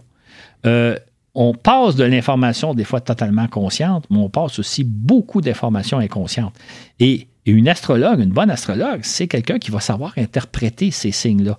Euh, quand on rencontre quelqu'un, on voit si c'est quelqu'un de, timide, si c'est quelqu'un d'anxieux, si c'est quelqu'un qui a beaucoup d'entre-gens, qui a beaucoup de bagou. On peut même évaluer relativement le niveau d'instruction de quelqu'un d'après son vocabulaire. Euh, évidemment, ce que la personne va nous dire, ça va témoigner de ses préoccupations. D'ailleurs, souvent, quand on va voir un astrologue, non seulement on lui révèle beaucoup d'informations euh, de façon inconsciente, mais comme on veut qu'elle nous livre de l'information, on va être très collaboratif. On va lui, va, peut-être nous demander pourquoi vous êtes venu me voir, qu'est-ce qui, vous intéresse de savoir. Et là, la personne va dire, ben moi, j'ai telle, telle inquiétude ou j'ai telle, telle préoccupation ou je veux savoir telle, telle chose. Donc, l'astrologue, en allant la voir, obtient énormément plus d'informations que simplement si vous lui donnez sa date de naissance et votre sexe, parce que ça aussi, c'est important que vous soyez un homme ou une femme, ça change un peu la variable. Donc, les gens sont souvent plus impressionné en allant voir une astrologue sans se rendre compte qu'il lui donne beaucoup plus d'informations que ce qu'il y a dans la carte euh, du ciel que fait l'astrologue devant eux. Et tu as, il me semble, une anecdote personnelle à ce sujet, je crois. Vous savez, souvent, je me suis souvent fait dire oui, mais tel astrologue m'a révélé telle chose, puis ça, elle ne pouvait pas le savoir, puis là, là, elle m'a fait des révélations que personne ne savait. Un jour, une amie m'arrive comme ça et me dit Claude, euh, je sais que tu ne crois pas à l'astrologie, mais je veux quand même te soumettre un cas. Euh, je suis allé voir une astrologue l'autre jour et j'étais renversé quand elle m'a dit à un moment donné, ben vous, là, vous, vous avez deux enfants, là, puis là, vous songez à quitter votre mari, puis vous demandez des questions. Puis là, la fille a dit, comment est-ce qu'elle a fait pour savoir ça? J'étais un peu embêté, moi, devant une, affirmation. Et la fille était tout à fait sincère. J'ai dit, est-ce que par hasard, tu aurais l'enregistrement de ta, ta, consultation avec l'astrologue? Elle a dit, oui, je l'ai. Je pense qu'elle était un petit peu hésitante à me la faire jouer, mais elle a accepté. Et ce qui était formidable, c'est qu'elle avait parti son enregistreuse avant même que la séance commence, dès le début. Et au début, avant même le début de la séance, mon amie laisse filer qu'elle a deux enfants, puis là, qu'elle est en questionnement, qu'elle songe à quitter son mari. Et là, après ça, la séance commence, là, euh, tout ça, et c'est peut-être au bout de 15-20 minutes, une demi-heure plus tard, qu'elle a sorti l'information. Mon ami avait oublié qu'elle lui avait donné l'information au début, mais pas l'astrologue. C'est juste pour vous montrer. c'est une anecdote, hein, parce que c'est pas toujours comme ça que ça se passe, mais quand je vous dis qu'on livre des fois énormément d'informations, même quand on s'en rend pas compte, mon ami avait oublié le fait qu'elle lui avait dit au tout début. Et aujourd'hui, elle était renversée que l'astrologue ait vu ça dans sa carte du ciel, mais l'astrologue avait déjà eu l'information autrement.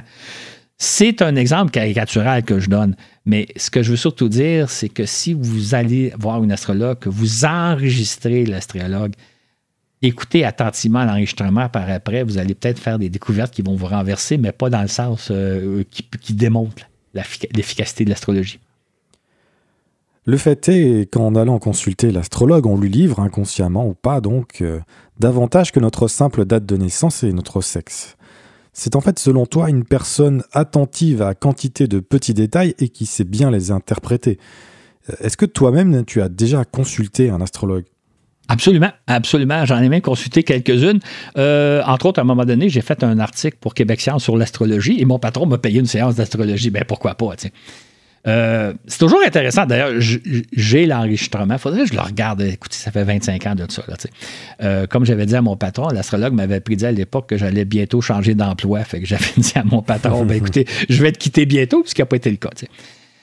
Ce que, ce que j'ai, c'est toujours intéressant une séance d'astrologie, surtout. Moi, je suis allé avec l'esprit ouvert, je, suis collaboratif. Je, je, faisais attention à ne pas lui livrer des informations qu'elle ne devait pas avoir, mais je veux dire, je ne me suis pas montré fermé. Maintenant, euh, l'astrologue, c'est comme, je pense, la plupart du temps, quelqu'un de très sympathique, euh, quelqu'un qui, est prêt, qui est à ton écoute, qui est prêt à te servir en quelque sorte. Et là, ben, m'a sorti des généralités. Mais vous savez, j'ai rencontré plusieurs astrologues dans ma vie et tous m'ont dit que j'étais quelqu'un d'intelligent. Ça fait plaisir d'entendre ça, oui. Et c'est évidemment vrai. C'est vrai que je suis quelqu'un d'intelligent. C'est vrai. sais. Mais j'aimerais ça rencontrer quelqu'un qui se fait dire qu'il est intelligent, puis la personne dit Non, non, ça, c'est pas vraiment moi. Non, non, moi, je suis pas quelqu'un d'intelligent on se considère tous intelligents. C'est la même chose quand un astrologue vous dites oh, vous êtes quelqu'un, par exemple, euh, qui aime les gens. Vous êtes quelqu'un qui, est parfois un peu gêné. Vous avez, vous avez certaines difficultés. Des fois, vous exprimez en public. Euh, par contre, euh, vous, aimez les gens. Souvent, les astrologues livrent des choses qui sont vraies, comme c'est vrai que je suis intelligent, mais c'est vrai que Florent, tu es intelligent, puis je sortais que tous ceux et celles qui nous écoutent sont intelligents. J'aimerais rencontrer la personne qui va dire non, moi, je ne suis pas là. Mais je veux dire, l'astrologue nous livre plein de propos qui sont vrais, mais qui sont vrais pas parce que vous êtes bélier, vierge ou verso, qui sont vrais parce qu'on est tous plus ou moins euh, euh, euh, on aime tous plus ou moins les. À moins d'avoir une caractéristique de personnalité très, très particulière, mais je veux dire, on, est tous un peu gênés des fois dans la vie. On a des aspects où, on est stressé parfois. Il y a des choses qui nous angoissent. Euh, on se considère tous comme intelligents, etc. Donc, c'est vrai ce que l'astrologue dit, sauf que la question, il faudrait se demander est-ce que c'est particulier à moi? Est-ce que c'est particulier à ma date de naissance, à mon signe astrologique? Ou c'est pas plutôt vrai pour à à peu près tous les humains? Parce que c'est vrai qu'il y a des gens qui vont dire Moi, je aucun problème d'anxiété. Ça doit exister, mais ça doit être rare. Mais quand vous dites qu'il y a des gens qui sont un peu gênés, qui ont, sont un peu stressés quand ils ont à parler en public, ben c'est probablement vrai pour 95% de nous et non pas pour les Capricornes ou les Béliers qui sont nés telle ou telle date. C'est donc souvent des grandes généralités. Et quand, en ce qui concerne, évidemment, quand on va voir une astrologue, elle, va nous faire des prédictions sur ce qui risque d'arriver durant l'année. Ben là, c'est encore là, c'est intéressant d'écouter l'enregistrement un an plus tard et de voir est-ce que ça s'est avéré, les fameuses prédictions que l'astrologue nous a faites. Donc oui, on aurait tout intérêt à enregistrer euh, nos séances et à les réécouter plus tard, c'est ça? Exactement. Ce que font pas les gens la plupart du temps. À ta connaissance, Claude, est-ce qu'un astrologue a prédit la date de décollage d'Artémis? Ce serait une très bonne question. Hein.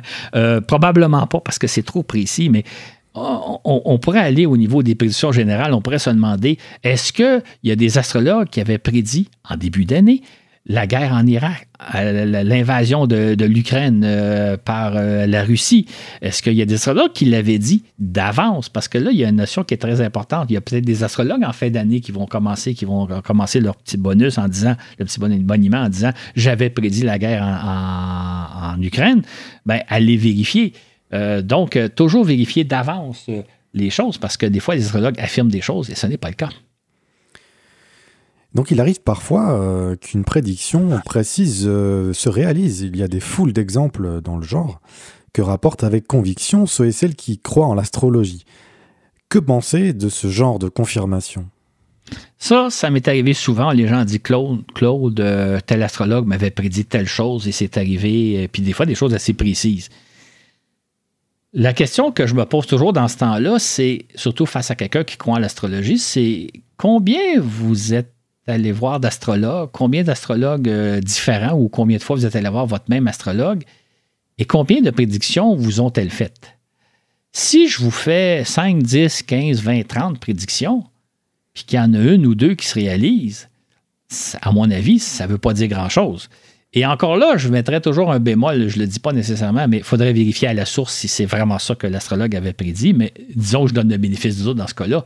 Sauf que si vous allez voir, euh, si quelqu'un va voir des astrologues depuis 5 ou 10 ans, euh, a eu peut-être 10 ou 15 ou 20 consultations d'astrologues. À chaque fois, on lui a refait 3, 4, 5, 10, 15, 20 prédictions. Que finalement, après toute cette expérience-là, quelqu'un me dit Oui, mais l'astrologue m'avait prédit telle chose. Puis même si quelqu'un me dit, me sort deux ou trois prédictions, ben deux, trois prédictions qui se sont avérées sur, disons, une cinquantaine ou une centaine, à mon avis, ça ne vaut pas grand-chose les gens, c'est comme si les gens oubliaient les 40 quelques prédictions qui ne se sont pas avérées pour retenir la prédiction ou les deux prédictions qui se sont avérées. Pour moi, c'est pas fort comme, euh, comme résultat. Et c'est pas très significatif non plus. Oui, on peut ainsi imaginer, par exemple, avoir devant soi cinq prédictions. Euh, par exemple, une personne très proche risque de mourir bientôt. Vous devez quitter quelqu'un ou votre emploi. Euh, vous recevrez une importante euh, rentrée d'argent. Euh, quelqu'un risque de vous trahir, un proche risque de vous trahir. Évitez de conduire le soir, les astres ne sont pas favorables en ce moment. et, si une seule se réalise, que fait-on avec ça? C'est ça la question qu'on pourrait se demander. Hein. Imaginez que vous avez cinq prédictions du genre sachant qu'il y en a une sur cinq qui va se réaliser. Puis quand je dis une sur cinq, c'est bien au-delà du taux de réussite des astrologues. Moi, tout ce que j'ai pu constater, c'est que les astrologues réussissent peut-être une prédiction sur 50, peut-être une prédiction sur 100. Imaginez que vous avez cinq prédictions comme celle qu'on vient de nommer. Là, vous pourrez avoir une rentrée d'argent importante qui va peut-être vous permettre de réaliser un projet. Mais une personne très chère de vous, une personne proche de vous, risque de mourir. D'abord, c'est vrai en tant que tel qu'une personne risque de mourir. Il y a toujours un risque de mourir durant l'année, etc. Euh, évitez de conduire la nuit parce que les astres ne vous sont pas favorables. Qu'est-ce que vous feriez si vous saviez d'avance qu'une seule de ces cinq prédictions-là fonctionnerait?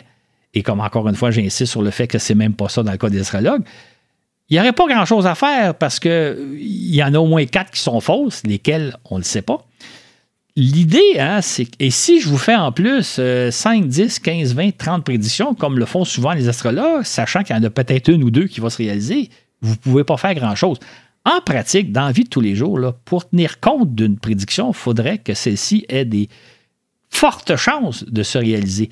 Si je vous dis pour une raison euh, très précise que c'est très dangereux pour vous de conduire, vous êtes mieux de ne pas conduire le soir, euh, et, que je réussis à vous convaincre que c'est véritablement le cas, là, vous allez en tenir compte. Mais je dis, ben, ça se peut que tu aies un accident le soir, c'est pas impossible. Ça se peut que tu aies une rentrée d'argent qui va te permettre de réaliser un projet important. Est-ce que vous allez déjà commencer à planifier et à faire votre plan d'affaires ou je ne sais trop quoi? Non, parce que la prédiction n'est pas assez sûre. Fait que les astrologues font des prédictions ils ont peut-être des chances de se réaliser, peut-être pas, mais en pratique, on ne peut pas vraiment s'y fier parce qu'il y a peut-être une chance sur 20 que ça marche, une chance sur 20 que ça se réalise. J'ouvrais une parenthèse. Quand j'étais adolescent, un de mes frères avait été voir une astrologue comme ça qui lui avait dit que durant l'année, il y avait une personne proche d'elle qui risquait de mourir. Et j'avoue que dans ma famille, à l'époque, on ne pas grand-chose sur l'astrologie. On s'est un peu inquiété tout au long de l'année pour finalement, il n'y était rien arrivé. Mais ça avait semé l'inquiétude. Mais en même temps, dire que il y a quelqu'un qui est proche de nous qui risque de mourir au cours de l'année. D'abord, on parle de risque, hein, on ne parle pas que ce n'est pas assuré. Ça ne veut pas dire grand-chose. La plupart des prédictions que font les astrologues, dans le fond, on ne pourrait pas s'en servir parce que les probabilités qu'elles se réalisent sont beaucoup trop basses. Néanmoins, on constate que toutes les démonstrations que l'on peut faire pour vérifier la validité des prédictions astrologiques servent en réalité à bien peu de choses face à la volonté de croire. Comment cela s'explique-t-il selon toi?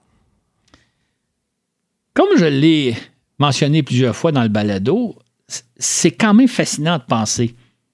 On est au 21e siècle. On a acquis d'énormes connaissances scientifiques dans tous les domaines, hein, que ce soit en médecine, que ce soit en astronomie, que ce soit en physique, en chimie, etc. On sait très bien que les, planètes ne sont pas des divinités qui, se promènent dans le ciel. On sait très bien que la Lune n'a pas d'influence sur nous. On peut le vérifier facilement. On sait très bien que les constellations n'existent pas. On sait très bien que le, l'astrologie ne fonctionne pas. On l'a testé de bien, bien des façons. On sait très bien que les astres ne nous gouvernent pas en tant que personne parce que moi, je suis tel signe, ça a tel ou tel effet. On le sait, on l'a vérifié et on peut encore le vérifier tant que l'on veut. Et pourtant, on continue d'y croire. La croyance, le phénomène de croire est plus fort que nous. Euh, je, reviens juste à l'exemple des planètes, parce que c'est évident que les planètes ne sont pas des dieux, comme on l'a cru pendant des millénaires, mais aujourd'hui, on le sait que ce n'est pas le cas. Et pourtant, il y a des gens qui croient que les planètes influencent leur vie. La Lune, là, c'est simplement un astre rocheux sur lequel il n'y a pas de vie. La Lune n'a pas d'influence sur nous. Surtout pas parce que vous êtes tel ou tel signe ou parce que les phases de la Lune, ça n'a rien à voir avec la réalité, mais on continue d'y croire le phénomène de croyance est plus fort que nous et ça, je pense qu'il faut le réaliser. Euh, même chose au niveau de on se croit d'une façon ou d'une autre spéciale, on se croit d'une façon ou d'une autre le centre de l'univers, même si on sait maintenant depuis un siècle que ce n'est pas le cas d'aucune façon. On habite une planète quelconque autour d'une étoile quelconque, dans une galaxie quelconque, dans un univers infiniment vaste. Et pourtant, on croit que Dieu, Dieu nous, nous surveille, Dieu nous observe, Dieu répond à nos prières. Ça, avec les connaissances que nous avons acquises au 21e siècle, ça n'a aucun sens, ce concept-là. On continue d'y croire pareil. La croyance, c'est quelque chose de plus fort que nous. Tu me racontais, Claude, que tu t'amuses parfois à mener une petite expérience toute simple. De quoi s'agit-il? Vous savez, les gens vont voir un astrologue dans le but de se faire dire un peu qu'est-ce que pourrait être leur avenir j'ai pensé à une petite démonstration que je fais parfois dans des soirées mondaines, toutes simples. Je dis aux gens, imaginez que j'ai dans mes mains un livre. D'ailleurs, souvent, je n'ai même pas de livre. Imaginez que j'ai dans mes livres, c'est le livre de votre vie. C'est votre biographie. C'est le livre qui raconte tout ce qui va vous arriver, tout ce qui vous est arrivé, tout ce qui a été votre vie, de votre naissance jusqu'à votre mort. C'est le livre des faits de votre vie. Première question, le voulez-vous? Je peux vous l'offrir, je peux vous le donner. Et si vous acceptez, je voudrais savoir, est-ce que vous allez le lire? Est-ce que vous allez le lire de la première à la dernière page ou est-ce que vous allez lire jusqu'à les pages qui concernent notre époque sans aller plus loin? Est-ce que vous le voulez? Imaginez la scène, imaginez que je serais en face de vous, que j'aurais le livre de votre vie. Comment réagiriez-vous? Est-ce que vous l'accepteriez? Généralement, quand je pose la question, les gens hésitent. Il y a un moment de silence, les gens ne savent pas trop quoi penser. Puis finalement, ils déclinent. Ils ne voudraient pas l'avoir, le livre de leur vie. C'est quand même amusant quand on y pense. Euh, il y a des gens qui vont voir un astrologue pour se faire dire quel va être leur avenir. Là, je leur dis, ben, écoutez, je, lis le livre dans lequel vous allez savoir tout ce qui va vous arriver jusqu'au dernier jour de votre mort. Dans le fond, on ne tient pas vraiment à savoir ce que nous révèle l'avenir parce que ça pourrait être troublant, ne serait-ce que de savoir, je ne sais pas si vous avez déjà fait l'exercice pour vous amuser, mais imaginez-vous, vous fixez une date de, décès. Vous allez mourir telle date. Choisissez n'importe quelle date, c'est-à-dire ça pourrait être une date assez proche, comme ça pourrait être une date très loin, dans 20 ou 30 ans ou 40 ans. Mais juste le fait de savoir si on connaissait la date de notre décès, ça, influençait un peu tout le reste, surtout si on fait une date assez, assez proche de nous, mettons dans deux ans, il me reste trois ans à vivre, par exemple. On ne veut pas le savoir. Fait c'est quand même paradoxal. Si on avait accès à ce que va être le restant de notre vie, on ne tient pas tant à le savoir que ça. Par contre, on va voir un astrologue qui va nous dire ce que va être notre vie au cours des prochains mois, de la prochaine année. Il y a un paradoxe là. De même, à l'occasion des fêtes du Nouvel An 2020, si on nous avait dit que dans quelques semaines nous allions plonger dans une interminable et terrible pandémie, comment aurions-nous réagi? N'aurait-on pas sombré dans une détresse, dans une déprime? Sinon même dans le désespoir total. Valait-il mieux ne pas savoir? Pourtant, certains vont consulter des astrologues avec l'espoir de connaître leur avenir. Dans quel but alors, euh, selon toi? Exactement. Écoutez, n'empêche que si on y repasse, là, imaginez-vous au fait au jour de l'an de 2020, si on avait su ce qui nous attendait, comment est-ce qu'on aurait réagi? Et c'est la même chose quand on va voir un astrologue. L'astrologue est censé nous dire euh, ce qui va nous arriver, mais dans le fond, c'est peut-être pas une bonne idée de connaître l'année. Je donne l'exemple suivant. repensez à vos relations amoureuses du passé. Imaginez là, si au début d'une relation, on vous avait dit quand et comment elle va se terminer.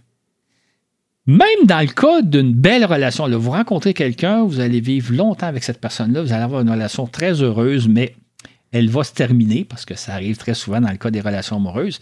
Si vous le saviez dès le départ, ça gâcherait tout.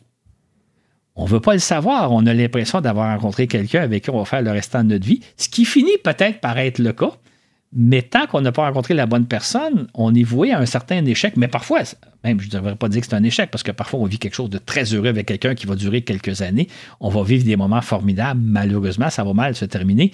Mais imaginez-vous si vous le saviez d'avance, si quelqu'un vous dit Ah, la personne que tu as rencontrée, là, là, tu vas vivre quelque chose d'extraordinaire, mais qui va durer X années, ça va se terminer de telle façon, ça gâcherait tout. Fait que, encore là, on, on veut connaître notre avenir, mais on ne peut pas vraiment le connaître. Quand moi, je dis aux gens, j'ai le livre de votre vie et les gens ne veulent pas vraiment le lire, euh, je pense qu'on est content de ne pas avoir su au mois de janvier 2020 qu'allait commencer une pandémie au mois de mars, une pandémie qui allait durer combien d'années? Hein? Parce qu'on n'a pas fini encore, là, ça fait presque trois ans et euh, on ne voit pas encore la fin. Si on l'avait su d'avance, et même si maintenant quelqu'un nous disait il reste encore tant de mois ou tant d'années avant que ça disparaisse véritablement, on serait tous découragés. Fait c'est paradoxal d'aller voir l'astrologue pour se faire dire l'avenir, mais dans le fond, on ne tient pas vraiment à le savoir. Et ce n'est pas une bonne idée de le savoir. C'était mieux que la pandémie, on ne sache pas que ça durait trois ans, sinon peut-être quatre, je ne sais pas. Là. C'était mieux de ne pas le savoir d'avance, comme c'est mieux de ne pas savoir d'avance la, fin de nos relations amoureuses du passé. Pour conclure, Claude, tu vas nous révéler le secret, euh, avec un grand S, à la base de l'astrologie. Alors, quel est ce fameux secret? Là, je vais peut-être gâcher certaines choses, mais voici un peu ce que moi je comprends de l'astrologie. L'astrologie repose sur le fait que, apparemment, selon notre date de naissance, on, aurait telle, telle, telle caractéristique. En réalité, quand on livre à l'astrologue euh, une, date de naissance, l'astrologue a besoin en réalité de deux informations. Elle a besoin de savoir quel âge on a et si on est un homme ou une femme. En réalité, ce qui se passe, c'est que nous, on a la croyance qu'on est totalement différent des autres, qu'on est très différent des autres, que moi, je suis quelqu'un d'unique, que, que, que j'ai des caractéristiques personnelles différentes des autres, et qu'à ce moment-là, l'astrologue nous dit, en fonction de votre date de naissance, vous avez tel tel profil. Mais ce qui n'est pas vrai. En réalité, on est beaucoup plus semblable aux gens qu'on le pense. On est beaucoup plus semblable aux autres qu'on le pense. En fait, on est surtout très semblable, par exemple, moi, je suis très semblable aux hommes de mon âge. Euh, si vous êtes une jeune femme, vous êtes très semblable à toutes les jeunes femmes de votre âge. Vous avez toutes plus ou moins les mêmes préoccupations. Ce qui fait que quand vous allez voir une astrologue puis que vous lui donnez votre date de naissance, elle, dans le fond, elle sait deux choses. Elle sait votre âge et elle sait votre sexe. Parce que c'est pas pas tout à fait la même chose si vous êtes un homme ou une femme. Mais grosso modo, toutes les jeunes femmes d'une vingtaine d'années vivent sensiblement les mêmes choses, euh, ont sensiblement les mêmes préoccupations, qui sont différentes de celles des hommes, mettons, d'une trentaine d'années mais tous les hommes d'une trentaine d'années vivent, je parle surtout au sein d'une même société, si on est en France ou si on est au Québec, tous les hommes d'une trentaine d'années vivent sensiblement la même chose, qui est différent de ce que vivent les hommes et les femmes de 50 ou 60 ans. Ce qui fait que l'astrologue, quand vous allez la voir ou que vous lui donnez votre date de naissance, elle, elle sait votre âge et elle sait que vous êtes un homme ou une femme. Et ça, ça en dit énormément sur vous parce qu'on se ressemble beaucoup plus qu'on pense. Par contre, l'astrologue, elle, joue sur le fait que on se pense unique. Moi, je pense qu'en tant qu'homme de 64 ans, euh, je suis très différent des autres hommes de 64 ans. J'ai des préoccupations différentes. Je vis des choses différemment des hommes de 64 ans. Mais une astrologue qui a une expérience sait que ce n'est pas le cas. Tous les hommes de 64 ans ont sensiblement les mêmes inquiétudes, les mêmes préoccupations et se posent à peu près les mêmes questions qui sont différentes des jeunes femmes de, par exemple, 25 ans. Et c'est donc là-dessus, le secret de l'astrologie tient essentiellement sur le fait qu'on se croit tous uniques, tous différents, ce qui est vrai dans le précis, mais de façon générale, on est très semblables les uns aux autres. Et à ce moment-là, l'astrologue, elle, joue là-dessus sur le fait qu'on se croit unique, et elle, elle sait très bien qu'en tant que jeune femme ou en tant qu'homme d'un certain âge, on est très semblable à nous autres. C'est donc, l'astrologue n'a pas besoin de savoir, en, réalité, l'astrologue n'a pas besoin de savoir la position des astres au moment de notre naissance. Elle n'a pas besoin de savoir la date et le mois de notre naissance. Elle a juste besoin de savoir l'année pour savoir notre âge et savoir si on, est un homme ou une femme. À partir de ce moment-là, vous pouvez, si vous avez l'expérience, vous pouvez très, très bien décrire quelqu'un en termes de ses préoccupations, de ses caractéristiques, etc c'est ça sur quoi jouent les astrologues. Et c'est particulièrement vrai lorsque vous, et lorsque vous rencontrez une astrologue ou lorsque vous allez dans une consultation astrologique, ben là, en plus, vous livrez énormément d'informations sur qui vous êtes, la, façon dont vous êtes habillé, sur votre comportement, les questions que vous posez, le vocabulaire, etc. Ça n'a donc rien à voir ce qu'on fait comme description de vous avec votre signe astrologique, ça tient essentiellement à votre âge, essentiellement à votre sexe, que vous soyez un homme ou une femme. Et si dans le cas où vous allez voir quelqu'un, ben là, vous lui livrez beaucoup d'informations. C'est juste ça, l'astrologie. Ça n'a rien à voir avec les astres. D'ailleurs, je pense avoir démontré au cours de la dernière heure à quel point ça ne tient pas compte de la réalité. Ça n'a rien à voir avec la réalité parce qu'effectivement, ça ne repose pas sur la réalité. On s'aperçoit aussi que l'astrologie telle qu'on la pratique de nos jours, c'est avant tout un jeu, un divertissement, une sorte de psychologie populaire tout à fait inoffensive. C'est amusant de se définir et de se cerner euh, les uns les autres selon les signes du zodiaque. Euh, d'ailleurs, tu es de quel signe, Claude? Ah, je ne le dis pas. non, en fait, là, ce qui est amusant, c'est que j'ai rencontré plusieurs astrologues et tout ça, puis quand les gens me demandent mon signe, je donne toujours un signe quelconque. et, par rapport à des gens qui me connaissent un peu, ils vont dire Ah oui, oui, je te reconnais. Euh, ben oui, t'es vierge, je vois telle, telle, telle caractéristique. À une autre personne, je dirais Ben, je suis bélier. Ah ben oui, je vois bien que t'es bélier pour telle, telle raison, et etc. Fait que je ne dévoile pas publiquement. Ben, quand j'ai fait des consultations, je parenthèse, quand j'ai fait des consultations avec une véritable astrologue, j'ai donné ma vraie date, là, je voulais pas fausser l'expérience. Mais face aux gens du public, et c'est drôle parce que peu importe le signe que je m'attribue, on me reconnaît, on dit, ben oui, tu as vraiment la caractéristique des, des versos ou tu as vraiment la caractéristique des capricornes parce que je vois très bien chez toi telle, telle chose. On me reconnaît n'importe quel signe que je donne. Et donc on peut voir l'astrologie comme une forme d'amusement sans grande conséquence. Est-ce que tu es d'accord avec ça, Claude? Pas vraiment. Pas vraiment. Là, je vais peut-être vous surprendre un peu. Mais quand on donne une caractéristique à quelqu'un, un défaut, une qualité, un trait de caractère, en fonction de son signe astrologique. Hein, les Capricornes sont comme ci, euh, les Béliers sont comme ça. C'est un peu comme lorsqu'on donne une caractéristique, un, défaut, une qualité à quelqu'un en fonction de la couleur de sa peau, en fonction de sa race, en fonction de son sexe, homme ou femme, euh, en fonction de ses origines, etc. On attribue une caractéristique à quelqu'un sans la connaître. Parce qu'elle est Capricorne, elle est comme ceci. Parce qu'elle est bélier, elle est comme cela. Parce qu'elle a la peau noire, elle est comme ceci. Parce que c'est un homme, il est comme ceci. Ou parce que c'est une femme, il est comme cela. Parce que c'est un arabe, parce que c'est un autochtone, on sait bien que.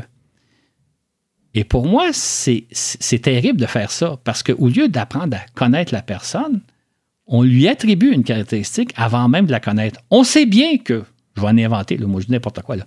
On sait bien que les béliers, c'est des entêtés, hein, ça, a une tête dure, une tête de cochon, on ne peut rien faire avec des béliers. On sait bien que les femmes sont, et là je ne mettrai pas de qualificatif, là, mais on sait tous que les femmes sont comme ci, puis on sait aussi que les Noirs sont comme ça, puis que les Arabes.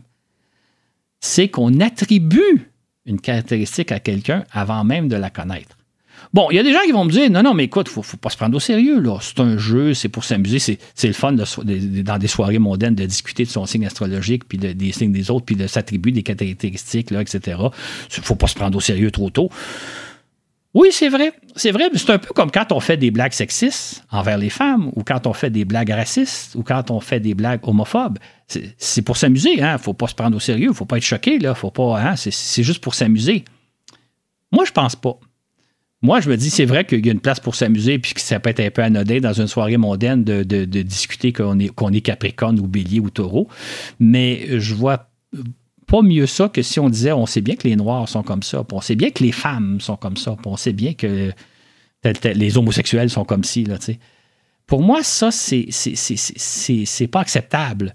Euh, d'ailleurs, euh, des fois, l'astrologie, on le fait pour s'amuser, mais il y a quand même des gens qui sont ça plus sur ceux qui vont dire, par exemple, moi, je ne travaillerai pas avec des gens qui ont tel signe.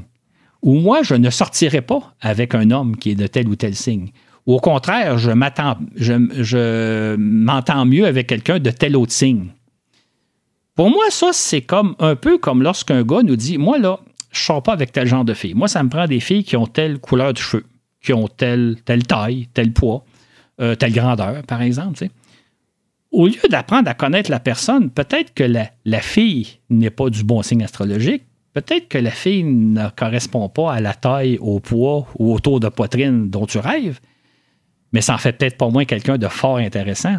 Fait que juger quelqu'un d'après son apparence physique, d'après la couleur de sa peau ou d'après son signe astrologique, pour moi, c'est comme inacceptable. Euh, ça peut être un jeu, hein, on peut s'amuser, ça peut être même une forme de discrimination. Et c'est là où je veux en venir. Pour moi, l'astrologie, c'est une forme de discrimination.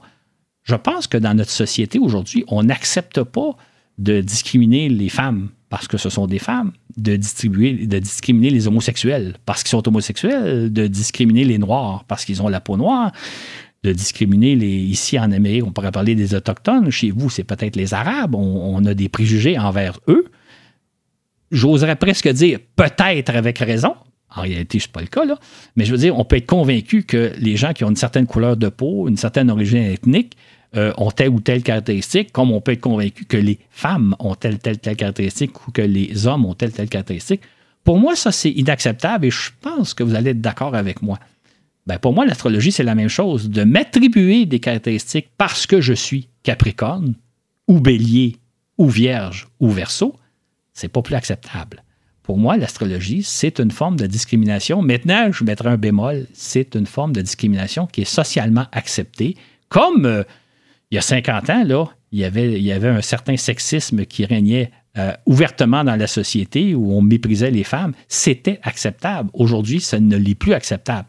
Ça ne veut pas dire que ça n'existe pas, mais au moins aujourd'hui, ce n'est pas acceptable de discriminer les femmes parce qu'elles sont femmes, comme je pense que c'est inacceptable de discriminer les gens en fonction de la couleur de leur peau ou de leur origine ethnique. Ben, je pense que c'est inacceptable de discriminer les gens, même pour s'amuser, en fonction de leur signe astrologique. Je suis tout à fait d'accord avec toi. Et c'est ce qui va conclure euh, ce balado qui était fort intéressant, Claude. Ben parfait. En fait, là, ce, que, ce que je voulais aussi montrer, c'est que il y a un côté scientifique. On peut aborder de façon scientifique l'astrologie, à savoir en la confrontant à nos connaissances et aussi en faisant des petites expériences. Et j'inviterais les gens comme ça à surtout ne pas me croire sur parole, mais de faire leur propre petite démarche de point de vue critique, un peu comme je l'ai fait, et de réaliser par soi-même qu'effectivement, il y a des fondements scientifiques qui montrent que l'astrologie ne tient pas. Et on peut même la, la tester expérimentalement. Donc, il y a un volet scientifique et c'est pour ça que dans un balado scientifique, il y avait une place pour l'astrologie.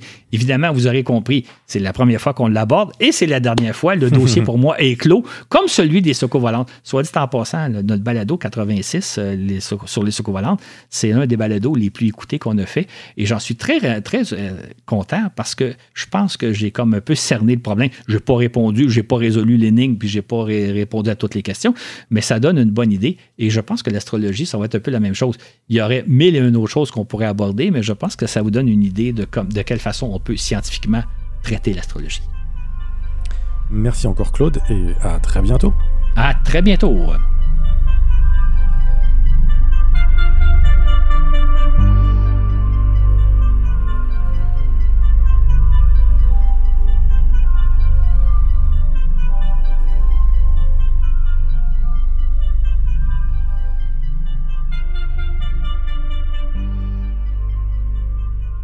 Nous espérons que vous avez apprécié cet épisode et que vous serez des nôtres pour le centième qui s'annonce spécial à plus d'un titre, mais aussi pour les balados qui vont suivre, le programme étant assez riche pour les mois à venir.